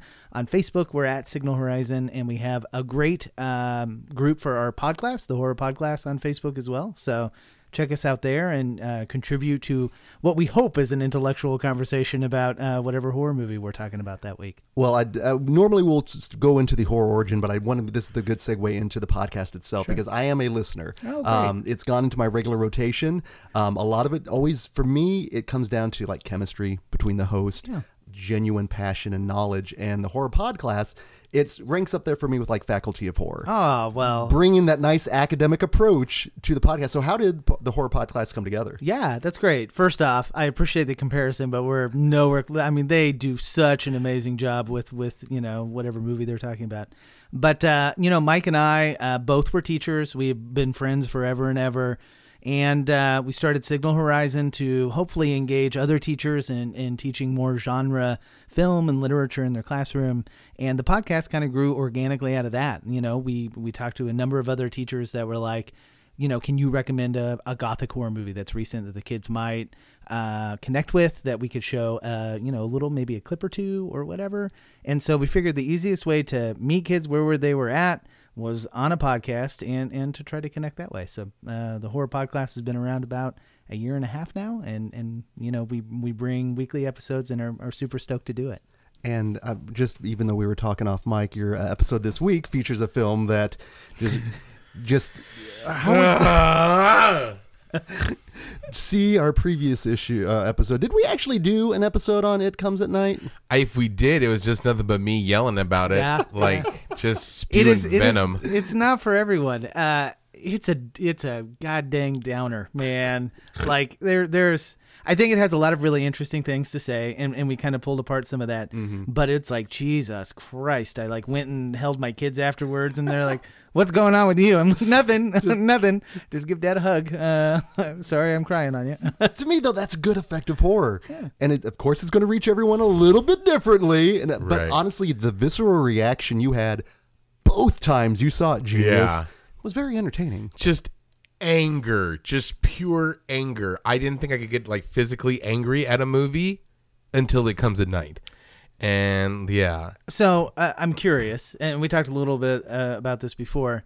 Uh, you mentioned that you think they all behave uh, stupidly, right? Like I'm, I'm totally down for that conversation. What, uh, like, what, what do you think uh, was stupid in the way they would react? Because I don't know. As a dad, I might board my shit up and like grab my gun and and not let somebody break into the house. here's the thing. My main thing, and first of all, it's going to be a little bit hard for me to remember all what happened because it hasn't been in a while. And then I try to block that fucking shit out of my mind like bleach, right? But my main beef was nothing fucking happened. Nothing fucking happened. It raised all these questions, gave all these like red herrings, gave all this shit. The trailer was masterful. Yeah. Masterful trailer. Suspense, taut, mm-hmm. scary. But when finally put in application, all that tension and scare just fizzles because you're like, okay, here comes something monstrous, or maybe we're gonna get some explanation, or we're gonna get some sort of action aside from people being fucking sad. There were a and lot it of sad, never fucking had it. in that movie. You, yeah, it's a sad movie, not a horror movie. It's, a goddamn Hallmark movie that they show at Halloween because it's nothing fucking happens. bringing out the That's what guns. happens. There was ah! there was no snow. There were no carolers. It was not a Hallmark. I didn't say a. Hallmark Christmas movie. I said a Hallmark movie. You could put Falcon Val- Valerie Bertinelli in it, and it'd be just the same. Something needed would to, to fucking happen. I would. It would probably be a better movie if you ask me. Probably be significantly better. You are very passionate about this subject. Genius is a passionate man, and when I like what that. I I like love and it. fuck everything else. well, taking it back to the horror pod class, uh, one of the Yeah, things first that of I all, thanks for slumming it on our like dick and fart show. You guys are talking about how uh, you take an academic spin and all that, and I'm here, fuck that movie with the stick. So like, Nope. yeah, thanks for slumming it. no, not at all. I just hope next week you're not like fuck that podcast. That's terrible. just Nothing ever happens on that podcast. See, that's why they never invited me to be on this show. Like, well, if you take the oh fuck that movie with the stick. I love that. I think that's an interesting comparison. There's nothing wrong with that. Hey, we, are all about bringing people together when we can, you know, podcast unity. Uh, but I, what I really dig though is the fact that you almost do kind of like a literature review with showing your work. Yeah. And quite honestly, that's what the whole Into the Mouth of March Madness tournament Yes, is all about showing the work. That's great. So I really dig that. And Oh. I, I think it adds an element that you don't get with a lot of other podcasts. Yeah. Uh, again, looking into the, the reading list. And you guys are pr- all about promoting literature and Yeah. literacy. As, but I guess as educators, that should come Right. Yeah. Ideally. the, whole first part of the episode, we try to touch on especially genre literature that may not necessarily get the kind of uh, the larger publicity that like Stephen King or you know that kind of group gets. And there is such a vibrant and really cool um, literature market out there that I, I think a lot of people don't know about. So there is a world beyond, uh, you know, Stephen King and Dean Koontz and you know whoever that is that you know you read, which are all great. We just hope to expose some people to you know some different stuff too. yeah. Well, and even uh, within the world of books, you know, there are a number of podcasts out there that focus all entirely on that. Um, give a shout out to a friend of the podcast, Orrin Gray, friend Yeah. of both podcasts, technically. Yeah, absolutely. Uh, another Orrin's a great local dude. writer here. Obviously, our whole credo of staying local. Um, We will have him on eventually. Orrin, I promise you this. Um, but one of the, uh, the questions we always ask any first time guest is, what is your horror origin? You Yeah. know, what got you into horror? Was it a movie, a book, a moment? But what made you realize I can kind of dig on this? Yeah. Uh, so that's really easy question for me because I have an older sister who is eight years older than I was. So when she would babysit me. Uh, we would go to you know Blockbuster, right? So the younger audience has no clue what What's we're a talking Blockbuster? about, right? Yeah. Netflix the store. yes. Bingo. Right. So she would go and like buy a comedy, right? Uh, like The Money Pit. Okay. And then she would put that on top of whatever awful, scary movie that we would really be watching that night. She would rent those and then show mom, and then they would go off to dinner and, uh, you know, they would play whatever. So uh, we watched Invasion of the Body Snatchers. This was one of the first ones we watched. And uh, afterwards, I went to do whatever. And Tracy covered herself in Elmer's glue, like layers of Elmer's glue and then called my name, right? And I was like eight or nine or whatever it was. And uh, she was like, Tyler, I don't feel good, right? And then like started sloughing off like layers of Elmer's glue. God. and I Oh spent my like God. the rest of the night under like the dining room table. And like, you stop messing with I me. was gonna say, did she go? Hey, Tyler. yeah. Oh, there was lots of that. Yeah. So it was bad enough she had to tell me uh, the jig was up, you know, or whatever. So I got indoctrinated early, and I, you know, I, I realized it was a great way to, you know, uh, connect maybe with with her as I grew older. But uh, I don't know, nothing can can scare me as bad as that night, you know. So bring it. I, am I'm always looking for that that new thing. Were you Veronica Cartwright? Were you in the professional? Were like, ah! yeah, yeah, exactly, exactly. That's a hell of a movie to kind of ease into, though, oh, for your first one. I mean, because yeah. it's cla- that's one that's a that's classy. That's yeah. classy horror. Oh, we talked yeah. about that. Banjo dog comes in. Another thing that yeah, we we actually that was one of our films from last year's Into the Mouth of mm-hmm. March oh, Madness. Oh, okay, great. Was, uh, yeah, from uh, '78, and right? it's one that just it's oh. it's, it's really good. So good. It's really good. Yeah, we covered it on the the horror podcast too, and I, I mean, of all of those movies in that that you know the, the kind of body snatcher universe or whatever, like the '78 version is the cat's pajamas. Like nothing gets better than that. I, I think. I yeah would agree. 'Cause Even going against like, oh, didn't Abel Ferrara do a version of it? Invasion of the Ball Snatchers. that sounds Another- terrifying. Another shout out to Movie Crypt there. uh, but um, so we talked a little bit about Into the Mouth of March Madness. Here we are in the year of 2009. So let's go ahead and get into two films here that have battled, clawed, stabbed, done everything they could. Bitten, I guess you could say. Yeah, To make it here to the yeah drilled uh, to the round of the hateful eight, but only one can go to the round of the frightful four. We have two great films. We're going to debate them down here. So, guess first, which one shall we talk about? Loved Ones or Zombieland? Uh, let's start with the loved ones. You know, uh, you gave that one uh, to me first, just in the list. So uh, let's let's start with that one. So, what was your initial experience with this film? Uh, I caught it. I think on Shudder. Maybe it was something. Uh, like a year and a half ago, a couple of years ago.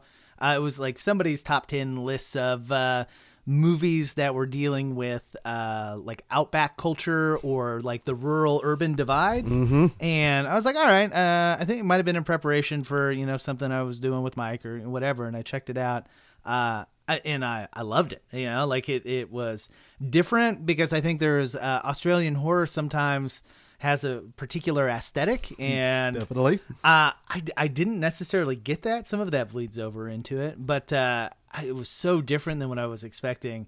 I absolutely loved all of the performances. It, it felt gritty in the right way, uh, but polished enough that it you know it was its own distinct thing. And I mean, it is just unbearably brutal. You know. yeah. It's like uh, I think it was one of those movies. I have a 12 year old at home, uh, and- sometimes we watch stuff and sometimes we don't. I try to monitor a little bit, right? But I didn't really know what I was getting into, and so he's kind of sitting next to me, like probably playing on his phone, and he looks up.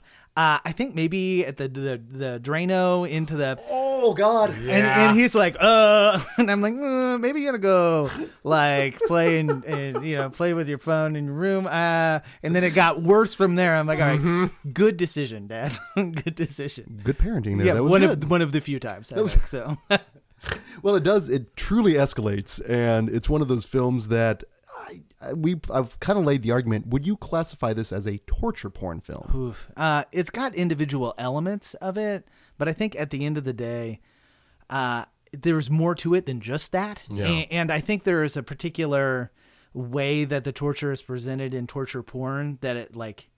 I don't know. It, it, it exploits that. You know, the movie is about that.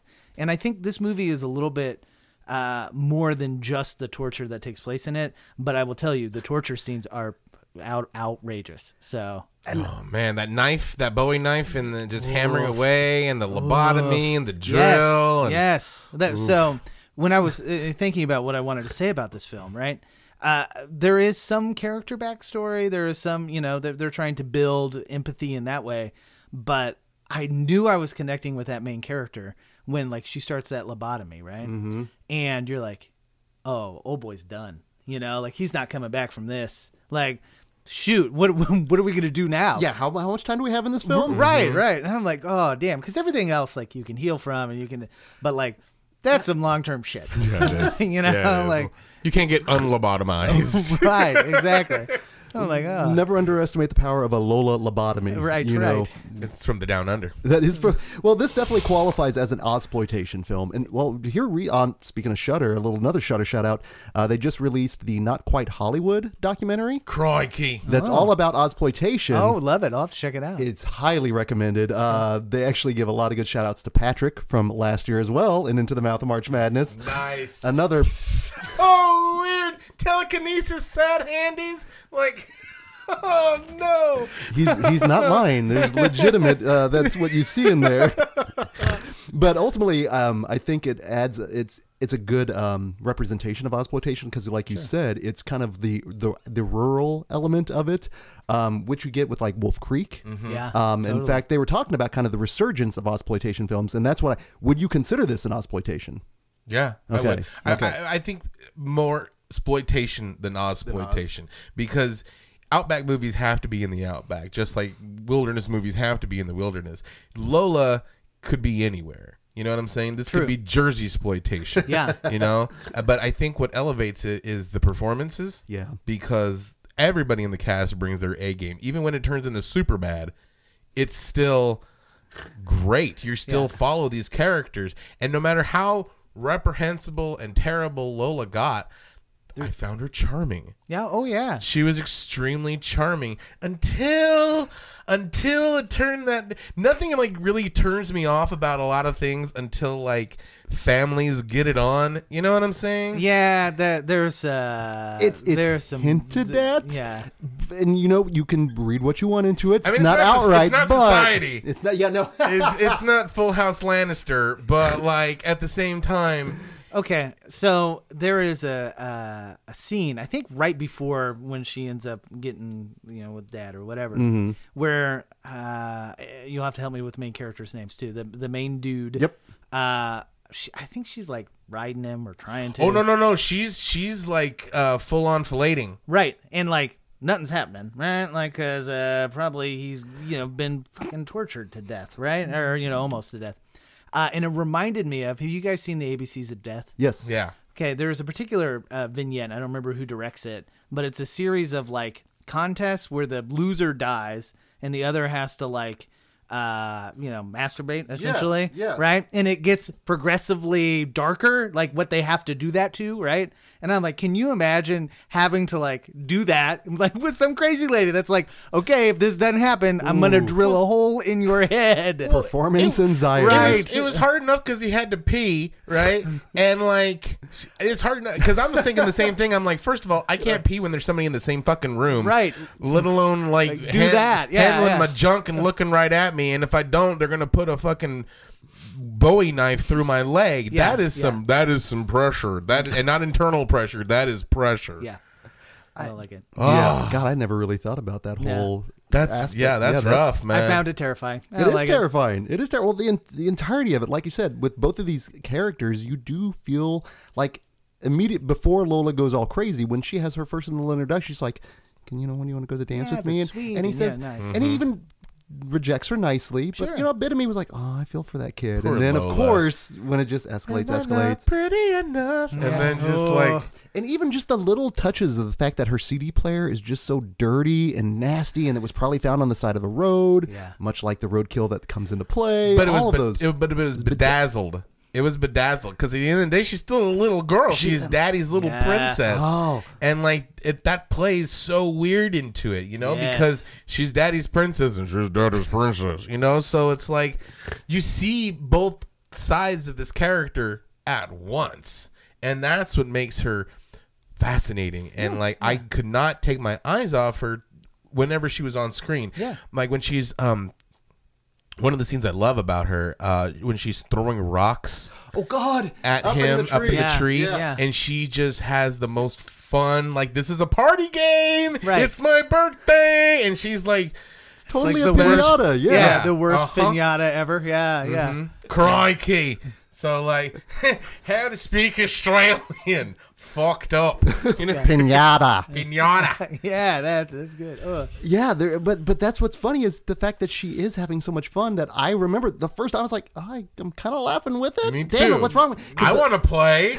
I want to throw rocks at people. Well, the levity that happens in the film, it's weird. Like Uh-huh. you said, there's the super bad element, but again, when this this next when I watched it again, I was actually able to take more out of it, and I felt so bad for the girl because she's just numbing herself. Yeah. you know, through the Yeah. alcohol, the, the just everything she can do, mm-hmm. and man, it's funny, and it's played for laughs on the front of it. But man, you start peeling that away, and it's like, oh, that's so sad. That's why they. That's- That's, why it wasn't until the reveal Yeah. of that she was When you spoilers. see the- yeah, of the who- picture and- yeah, Yeah. Because if you if you would have saw it from there, it wouldn't be funny. No. because you'd Yeah. be like, "Ooh, this girl is damaged and she needs help." And I don't think this teen is the guy to help him, Yeah. you know. But then, like, oh, but before you're like teen shenanigans, you Right, know? right, yeah. And so, like, I was fully on down for the teen shenanigans, even when we found out why teen shenanigans were going to becoming teen shenanigans. I was still like, yeah, I could see that. You know, I still have fun, but no, that's a little sad. Yeah, I, I think uh, if I had a, any beef with this movie, it would be that tone. You know, Yeah, like yeah. I, I there are moments where it struck me as funny, but also really terrible. Like there's no way to get out of the lobotomy scene Oh. and not like not feel for you know uh you know our main character and also see Brent. what's gonna happen. Brent, thank Brent. you. is. Brent. Brent. Yeah. But at the same time, there are all these moments that it feels like the director is purposely playing for laughs. Mm-hmm. That I, you know, I kind of feel you know, jerk back around. You know. But I think that's why this is also not torture porn. Yeah. Oh, agreed, hundred percent. Because of the levity, because of the heart. It's not Hostel. There's funny scenes in Hostel, but they're mean funny. Yeah. This is funny There's some- funny. Like yeah. genuinely Yeah. like like I said, teen shenanigans. And even like the interaction between Lola and the kid when shit's going down, there's still some funny scenes. Like Yeah. like throwing rocks. Yeah. I thought that was funny as shit. But yeah, I think that we need to have that levity and that heart to make this beyond torture porn. Yeah. And I Oh, think I agree. I think he does a pretty good job of balancing it for the most part, um, and especially when I again realized that all he's did also did the Devil's Candy, and I'm like, Yeah. oh shit, okay. Yeah. That's rad as shit. Yeah. Like I said, it added so much more That's to two for two. Yeah, my viewing going, oh, I can see kind of the evolution Sure. of weird family dynamics and the what can happen if you don't deal with stuff. And Yeah. there was some odd humor in Devil's Candy too. Yeah. Not Yeah. a lot, but enough. You're like, yeah, there were some moments. Yeah, yeah. I, I, I don't think I'd put two and two together. So that's I know That's it's one of those moments where you're like, oh, that makes sense. Yeah, totally. Well, it also just kind of shows you the fact that you know the loved ones is more of a Os- again Australia Mm-hmm. international flavor with the Devil's Candy being firmly more. I'd say I didn't even think of it as you know international technically. No. So you know, Satan. Satan, heavy metal and Satan and art, of course. You know Mm-hmm. all th- all things that should come together like that. not on tangents, but that painting in Devil's Candy was fucking rad. Oh man. that painting was rad as shit. and also, and I'll say it for the female contingent out there, Ethan Embry, all jacked and everything. It's Far a Cry. sooner. hey, if you really like rad artwork in movies, I have this movie called uh, "It Comes at Night" that has this really badass painting in it. you should check out the painting if nothing else. Shit. I can't. I. I'm just stewing in my own juices right now. I don't even know what to say. Like fuck that painting. Just don't throw anything on the painting. That's all we ask. so, final thoughts on the loved ones before we head on over into Zombieland. Uh, I, I think it's a, an excellent entry into exploitation. I think it is uh, more than the sum of its parts. So uh, it's it's a it's a great inclusion. Good. Yeah, Excellent. I so, like that.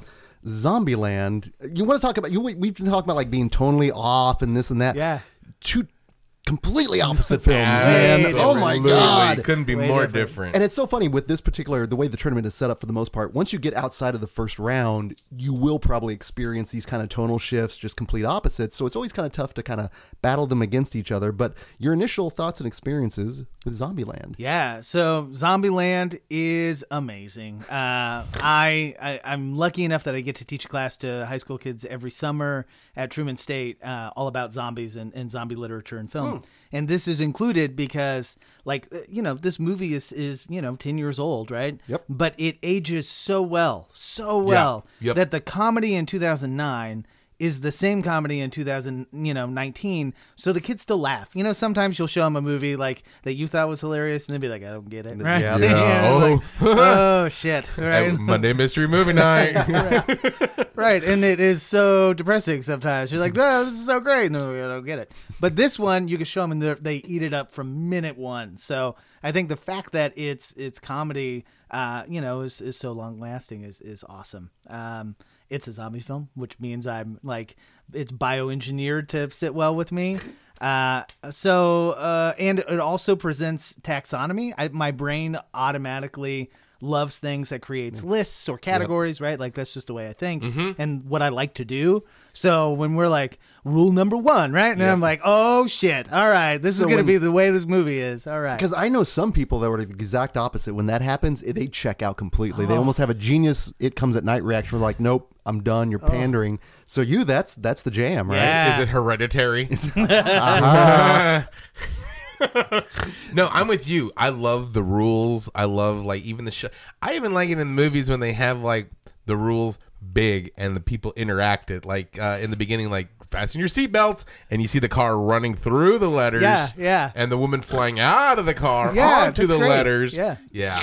Mm, that it, it that won me. I Yeah. mean, the, the it, actually the opening montage won me. But after that, I was just kept on going on for the ride. It's got it's got brilliant set pieces, you know. Absolutely. like, Yeah. I, I- I think it, it does a masterful job of maybe visiting some past zombie like uh, Callbacks. Tropes. and- Right, right, A- and, it's totally down for that and purposely doing that. And I, you know, I think it takes a, a true lover of zombie film to do something like that in such a loving way. It never feels like it's making fun of it.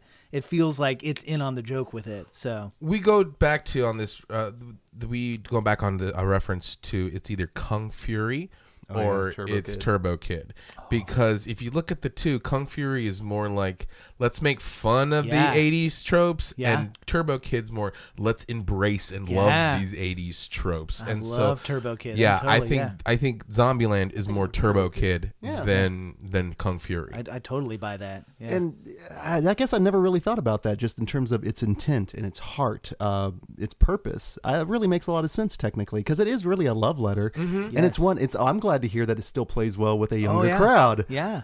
because that's I mean, because we're fogies, Well, and yeah. so like Yeah. we don't get a chance to watch movies yeah. with like teens anymore. Yeah. unless it's at unless it's at the movie theater on opening night. We're like, shut the fuck up. So like, you know, yeah, no, I'm I'm with you, and it, it is bizarre. Sometimes some movies play better than others, but Zombieland is always uh is always a hit. And I I think maybe uh, some of the kids uh, that go to zombie camp are. Uh, you know, kind of nerds, probably like all three of us were, true, right? true. Yeah. And so their lead character is a nerd already, right? Like he's not like a, a big buffed out dude that like Mike and I on the podcast talk about like, do you have your you know your car that's got like it's built for the zombie apocalypse? Do you have like a mountain of guns? Like this dude's like the three of us would be, you Yeah, know, oh, yeah. like Yeah. we're like, Uh-huh. oh shit, uh, I don't know what to do, and and I think that, that like he's the every dork in that that setting, you know. So he doesn't trust people in casts. that's right. right, that's right. You got it right. that zombie does look about a size 14. right? no, but like if it, okay, so speaking of like you say nerds and we were growing up, if I went to school and there was a zombie uh elective, I would be the first name on that list on the bulletin board. Yep. I would be Do- full on. Do you by any chance let them eat Twinkies when they do this viewing? I mean, they can bring it in. I should though. That would be so fun, wouldn't it? or make let- them right, or make them do a report on their favorite Bill Murray movie. Uh, yeah, oh, they'd be like, who? Who? right. Last time they were like, and I was like, come on, man. Like, uh, and I will tell you, you want to know the movie that they all uh, remembered him from? um, Garfield. I'm I'm trying to uh, Rushmore. Groundhog Day. Oh, that, okay, Oh, good. yeah. That's good. They were like, That's oh, Groundhog, and like uh, half a dozen. of them Really? like, I know. I was like, ah, really? Yeah. I like Groundhog Day, but love not over Groundhog Day. Ghostbusters. Right, right. Oh You know? shit! No, they just know the new Ghostbusters, which is great and you know Yep. wonderful, and don't Yep. want to get into that. Oh, yeah, no, no, I'm but- all for it. Tangent really quick because I got to ask you a question. We Yeah. you talked earlier how about like y- y- the movie still holds up, and it's always a bummer when you're like, you don't love this movie. Uh-huh. Yeah. What has been one that just stabbed you right in the heart? I, I mean, honestly speaking, uh, and some of it may just be the like the, the, the, the it's a type of humor that they don't get. Uh, so the first I'll give you is I always play them Pontypool. All right, I love Pontypool. I fucking love Pontypool, Yep. but it is slow, and it is a particular brand of movie that sometimes the high school kids aren't down for. The ones that do, I'm like, you're my kids. you, you're my new, you're my new favorite. yeah, you're my kid. Teachers, pets. But the other is, uh, and it, it's sad to say, but it's Shaun of the Dead. Like sometimes the British humor, I think, is lost on Ah, them. yes. like they're used to a very specific, like YouTube type of humor that you know. You know, we talked about it on one of the previous shows. The, people say that Zombieland is American Shaun of the Dead, and I think that's both kind of correct, but also kind of false because both movies rely on humor, but you have Shaun of the Dead with very British, Yes. very Yeah. British humor, British sensibilities versus uh, Zombieland with very American Oh, 100% sensibilities. I that's mean, true. perfect thing, perfect example is the line in Zombieland where he's like, "I love fucking rednecks," you know, and like because he finds that car full of guns, Guns. Yeah, yeah. and that's they wouldn't say rednecks in Britain, Right. You know, Nor would they find like a big, you know, They'd have to caravan say full of it, right? We love soccer hooligans and Right, right, all the right. bats. You know, Exactly. right, right. But I, I think you're 100 percent right. There's like a, I, I hate to call it sophistication, but maybe that's that's the appropriate word.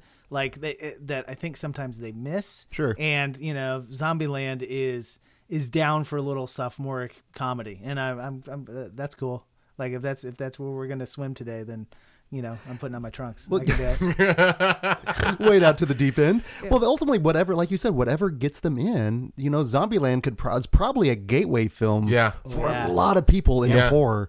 Because think about ultimately, well, it's so funny again, just the Bill Murray reference, but uh, Emma Stone at this point is probably another big sticking point. Sure. And I'll say this: I know it's not a horror movie, but The Favorite was one of my favorites from last year. I want to see it back. Oh, it's grand. Yeah. But- and she is fantastic in that. So I love the fact that she kind of got her start in the genre fare like this. And the fact she's coming back for the sequel. Yeah. Yeah. Right. I I, I loved her in Superbad. Yeah. And Yeah. so uh, when I felt like, ooh, oh, the girl from Superbad that in a zombie movie, Yeah, yeah. you know, Well- what, what, what, you know, and and uh, you know trying to connect pop culture with literature that kids might know easy a is a great Yeah. example of that Yeah. right like that movie is tremendous in bringing some of those themes to you know kids these days so yeah she's doing great stuff It is. I, yeah, I dig her work. Obviously. Um, what else is on the uh, the uh, the syllabus there for? I'm curious now because yeah, we got right? two zombie horror, some horror comedies with Zombieland and Shaun. Yeah. What else are you incorporating? so this year we are trying to do uh like our worldly take on it so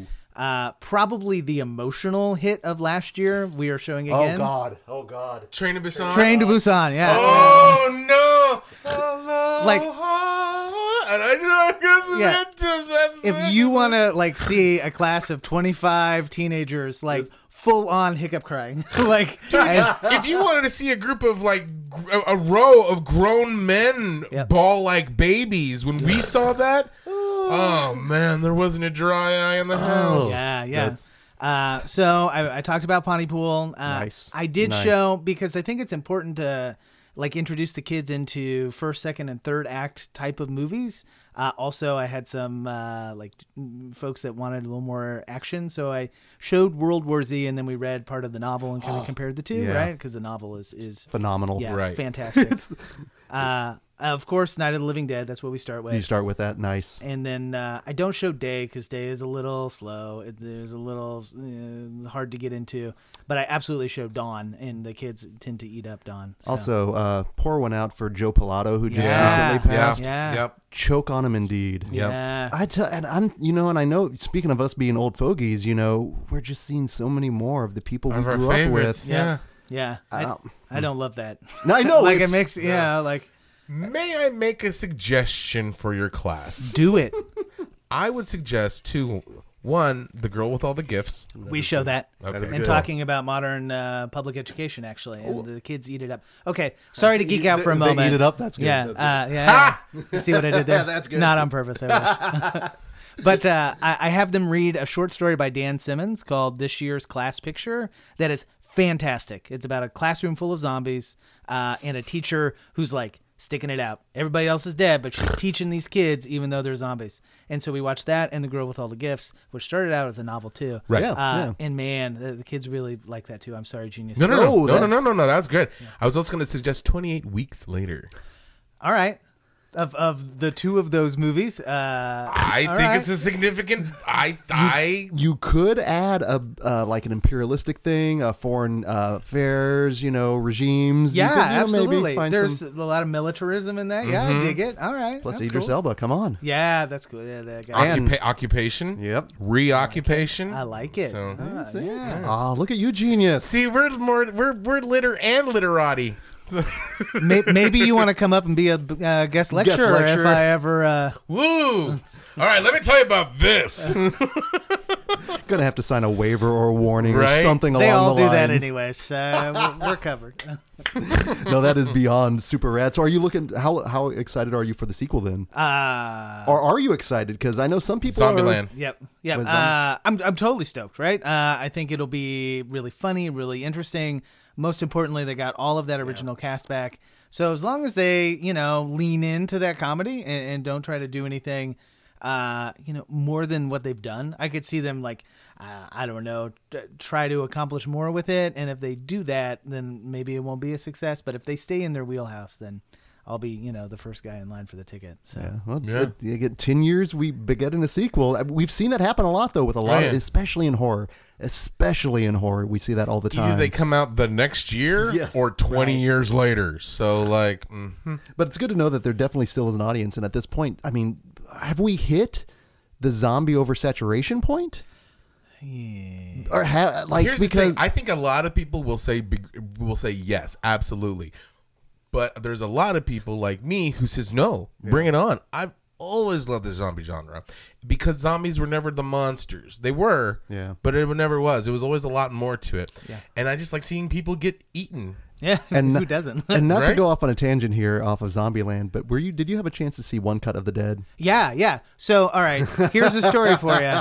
Uh, I, uh, I can't, I can't deliver too much, but I was desperate to show that uh, at this year's zombie camp, and uh, I have not received hundred percent confirmation, but a lot of my sources say it's going to come to. Uh, one streaming service at some point in time, and it may or may not be uh, in the summertime, so uh, we can check it there. Because I, it was really difficult to get a non-region DVD of it, right? That's yeah. Did you hear that they've already announced Oh, the the uh, you- American uh, remake of it? oh, woof. Palm, palm, Pom palm, pom pom, indeed. That is Oh. some horse shit. Because no matter how good this movie is, no matter how much they try, they oh, will it never capture that magic, No, that I essence, that like heart in it. Yeah. 'Cause Oh, and, and it does. Like, talk about a movie that's Makes got you so cry. much heart. Like it, it just hard out the ass. right. Like everybody's trying hard. It's right? it's it's a love letter to a film family. Yeah. you know, it's just Yep. every anyone that's made a movie. It's Mm-hmm. and it's it's another one. Uh, uh, Panic Fest. And I get a shout out to Panic Fest. They have killed it when it comes to their Yeah. zombie films. bet. And I have cried. mul- I cried at One Cut of the Dead. I couldn't help but that shot when It's everyone's sweet. working together. Yes, Right, the father yeah. and the daughter coming together, Right. remaking that little image. Yeah. and just how much fun it is. And But that- it's so hard to talk about One Cut of the Dead without spoiling One Oh, Cut of the yeah. Dead, you know? Just sit through 30 minutes, right? Yeah. That's Yeah. it. That's all the spoilers, all the things you need. Even the 30 minutes are rad. Yeah. You Just like, right? yeah, yeah.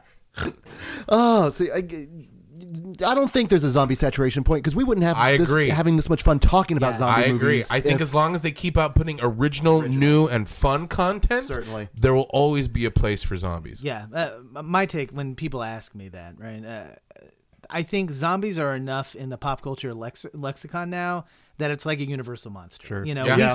we Yeah. still make vampire movies. You know, nobody's like, "Ooh, I think the time of the vampire is over." It's like bullshit. You know, Yeah. we're just gonna reinvent the you know, a way to tell that story. And, And what I like is, you know, a lot of people always cut their teeth with making a zombie film because technically it's probably cheaper and what have you. So Yeah. there's you're still always going to have that. It's the it's a gateway. It's an access point. But like you said, when we get the elevated horror, uh oh, uh oh, triggered.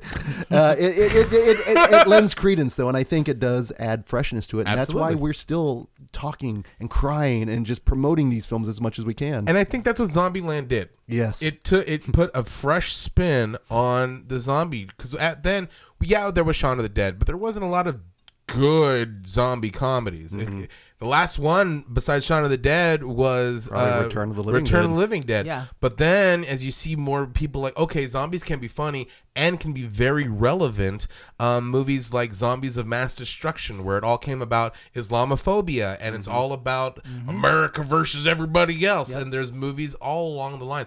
The Girls with All the Gifts. This so as long as something new is added to it, yeah. So good with it. Zombieland is a prime example of that.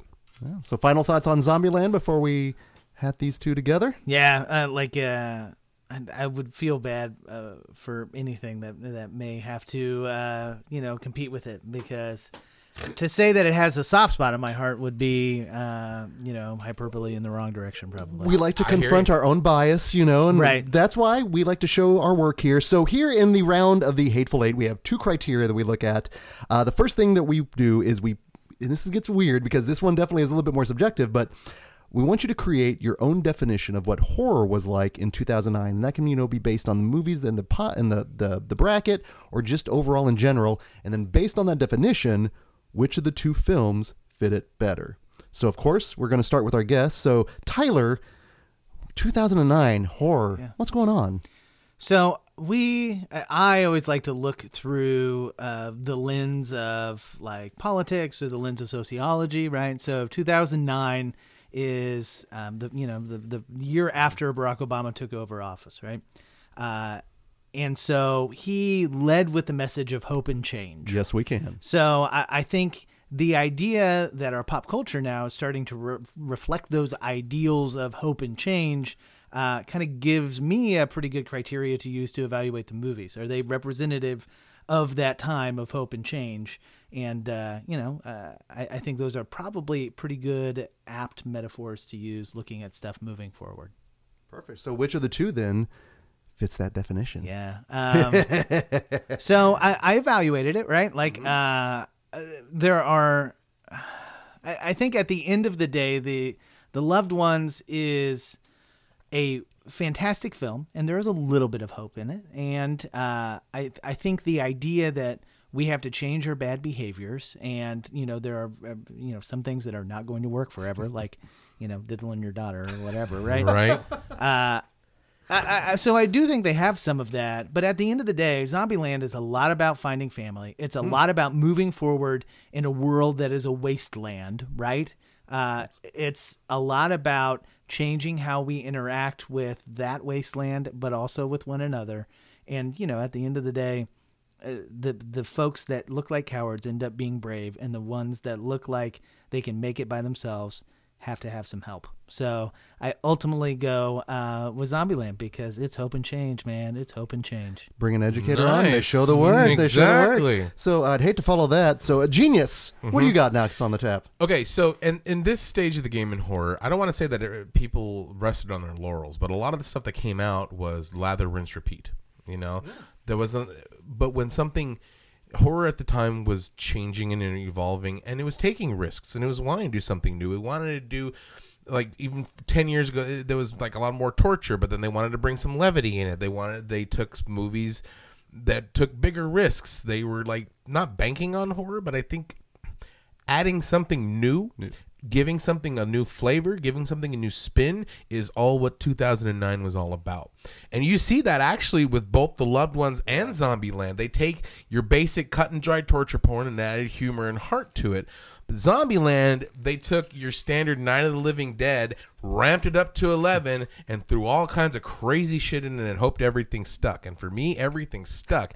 And I think Zombieland is more indicative to what we have because if you look at it, yeah, if you look at what we had on the bracket, there was a lot of dourness, but there was a lot of like, that was dour, but it was funny. Yeah. Or that was that was sad, but it was messed up. So there was a lot of this, but that. Zombieland was fantastic, but it really, really funny. But good set pieces of like heart and good set pieces of horror and carnage. And for the '90s aesthetic, I'm gonna have to go with Zombieland. All right. Excellent choice. Uh, so this was a tough one for me because I was kind of looking again. I was kind of like Tyler as you, just kind of look at kind of like the the world scale at this point. You know, put putting a view in on that. In 2009, we're we're hardcore into the internet age now. You know, we've got mul- we've got generations now that have existed with the internet always. You know, they've never been without it. So at this point, we're getting we're getting bombarded with so much just information, entertainment. We've got avenues we never had and existed before. And that's scary because, you know, the way I always look at technology, it's advanced so far that we're still so behind. We really don't know how to harness it officially, effectively, all those kind of things. Um, so at this point, when you're just being overwhelmed with all this nastiness and everything, I think it's with some of the films in there, but, and I also think kind of picking back in on that change and hope that you have to strive for hope in this kind of just in this day and age now when you're just surrounded with negativity and nastiness. And man that just hurts your psyche mm-hmm. so much. And i think ultimately with a lot of these films and i mean literally going through these you know even going like to thirst you know that's all about us you know, finding some some some solace in these nasty situations you find you in whether they're you know something that you know you deserve or not. Um, even like the collector think about the housing crisis and everything you know and literally we have films built around evil houses. So you know those elements Yeah. in. But for me the finding hope in anything and i think you can find it with the loved ones because obviously brent is his whole striving is to get back with his family to get back with his girlfriend. But zombieland though man i mean it is all built around trying to find something in this wasteland. And it's trying to no matter what your scenario whether it's you know it's created on your own whether you know it's something else trying to ad- persevere and go through adversity. And i think zombieland does do that whether it's for a twinkie family what mm-hmm. have you. I mean you've got to have something to push you forward. So i'm going to go with zombieland as well. Now after that one Here it is, the year 2019. We are celebrating a decade of horror with these films. We're talking about them, we're loving them. But which of these two films are we still going to be talking about 10 years from now when we do Into the Mouth of March Madness again? Maybe. so, Tyler, which one are we going to be talking about? I'll be so old. then. uh, you know, I honestly think, uh, as interesting a piece as The Loved Ones is, uh, I, I think it is a very specific film for a very specific time, and uh, like as a part of the zombie canon. Uh, particularly because they have a sequel coming out, you know, so like the sequel will only be a decade old, you know, Right. right? Who knows? Maybe the third one will be coming out by then, right? Uh, yeah, I think the longevity of Zombieland uh, is going to win out because I mean, very clearly, it's it's stuck around. I think pretty well. Nope. Genius? If you go up to the casual horror fan, not even the normie, the casual horror fan, and show him a V a VHS, a DVD of the loved ones and a DVD of Zombieland, which one have you seen? Nine out of ten times they're going to point to Zombieland, even if mm-hmm. they've seen. Eh, well, of course they, they wouldn't have seen it, but if the, they're going to point to Zombieland, and I think that shows you right there. More people have seen Zombieland, hence more people will be talking about Yeah. Zombieland.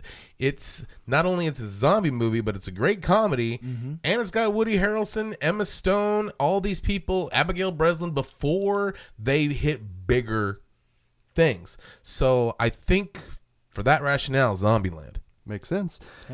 I go okay. So Night of the Living Dead, sixty-eight that came out. Yep. Mm-hmm. So you know, fifty some odd years ago. Mm-hmm. Here in 2019, we're still talking about zombie films again. Hopefully, it brings something new. Zombieland did. Now, whether or not 10 years from now, who knows what we're going to get with Zombie Fare. Uh, but I think ultimately we can call back to these zombie comedies Shaun of the Dead, Return of the Living Dead, and Zombieland. I think it ultimately deserves its spot in there. And again, with the loved ones, I hopefully we still are talking about it 10 Yeah. years from now. And I hope we are. And I hope it becomes that undiscovered gem. But ultimately, the majority, the populace, whether they're hardcore horror fans or even normies, they're going to be talking Zombieland versus Right. Loved Ones. So I'm going to go ahead and go with Zombieland. And this, And, might- but before we go into that, I just want to put a like, not a caveat on what I'm saying. I hope more people see loved ones. Yeah, it's- loved it's a ones great needs film. to be seen. While we're showering this praise of, of Zombieland, we also shower praise with loved ones. But it's a genuinely great horror film. At the end of the day, both of them are really good. I'll tell you, I'll be honest. Like Loved Ones is way more fucked up than Zombieland's going to Yeah. can get. But at the same time, these both these movies need to be seen. and it's a rare kind of sweep here, but by a score of six to zero, Zombieland has devoured the loved ones and will be representing 2009 in the round of the Frightful Four. Lola just wasn't pretty enough. the CD player started skipping. We had to Yeah. put it out of its Oh, yeah, misery. yeah. Ooh. Crikey. Here we are, gang. We have now four films from each of our decades uh, that are going to be battling against each other. Now, as this episode is released on Friday, March 29th, here on Saturday, March 30th, uh, make sure you visit our webs- uh, website, us on social media, Nightmare Junk on Twitter and Nightmare Junk on Facebook, because we will have our polls here. Because now it is officially up to you guys Yep. to see which films will make it into the uh, championship round. So on Saturday from 1979, we have Alien going up against this is the best one from 1999 Alien and Audition. Oh, oh, wow. good In, in space, no one can hear you. And then on Sunday, we will have now this is another actually this one makes a little bit more sense, but from 89 we have Shocker going up against Yeah. Zombieland. No, that'll be great. That'd That'll be a great, double contest. feature, actually. Yes, that one it wouldn't be That would bad, be a would it? dope double feature. I would spend a Saturday watching those two movies. Fuck, Oh, I'd yeah. spend a Saturday watching all four of those movies. I, any one of these films would would definitely make your day. But then on Monday, whichever win, films go from the Frightful Four, the championship round, we will make it decided then. But your vote counts, so make sure you are voting, retweeting, spreading the word, all that kind of good stuff. Tyler, thank you so much, man, for taking the time to do this. Well, thanks for inviting me. I had an absolute blast. Good, I- I- good. That's I hope uh, you know we we can confer again on whatever horror movies you guys want to talk about. But not It Comes at Night, not Hereditary. I think you guys need to put that in your bracket. You know, oh, like oh, hopefully we'll be going on until that point, and we can definitely do that. That would be fantastic. kn- you know, no matter what it's gonna be, you could put fucking the Care Bears movie against it. And I'm like, that was a better movie, Care Bears care. right? Right? so again, tell our listeners where can they find you out on the social media? Yeah, that's great. Uh, feel free to follow me at Ty Unsell. That's with two L's. Uh, or you can follow what we're producing uh, media wise at uh, Signal Horizon on Twitter, Signal Horizon on Facebook, and uh, feel free to check out our podcast. It's uh, the Horror Pod Class. We release Tuesdays to Thursdays every week, depending on how busy the uh, class schedule is. Hey, as, a, as, a, as, a, as a someone that's out there educating our youth, you have you you take all the time you want there. Uh, but again, thank you for that, and I would like to ma- thank every single person that came Absolutely. on for this month of March for Into the Mouth of March Madness tournament. It is still always a work in progress. Uh, Genius, thank you because I know we were doing all sorts of stuff. It was, It was, pretty it was chaotic. crazy. So, and thank you. Not a problem. Not a problem. And thank every single person that has sent in a bracket. Mm-hmm. Again, that has played along at home. This is always a blast. Now, in the month of April, uh, we've actually got two new releases that we're going to be talking, and we've Yep. got a special Easter treat for you guys. so much coming up. Cannot wait for that. But until that time, this is Greg D, I'm Genius McGee. and we will see you in your dreams.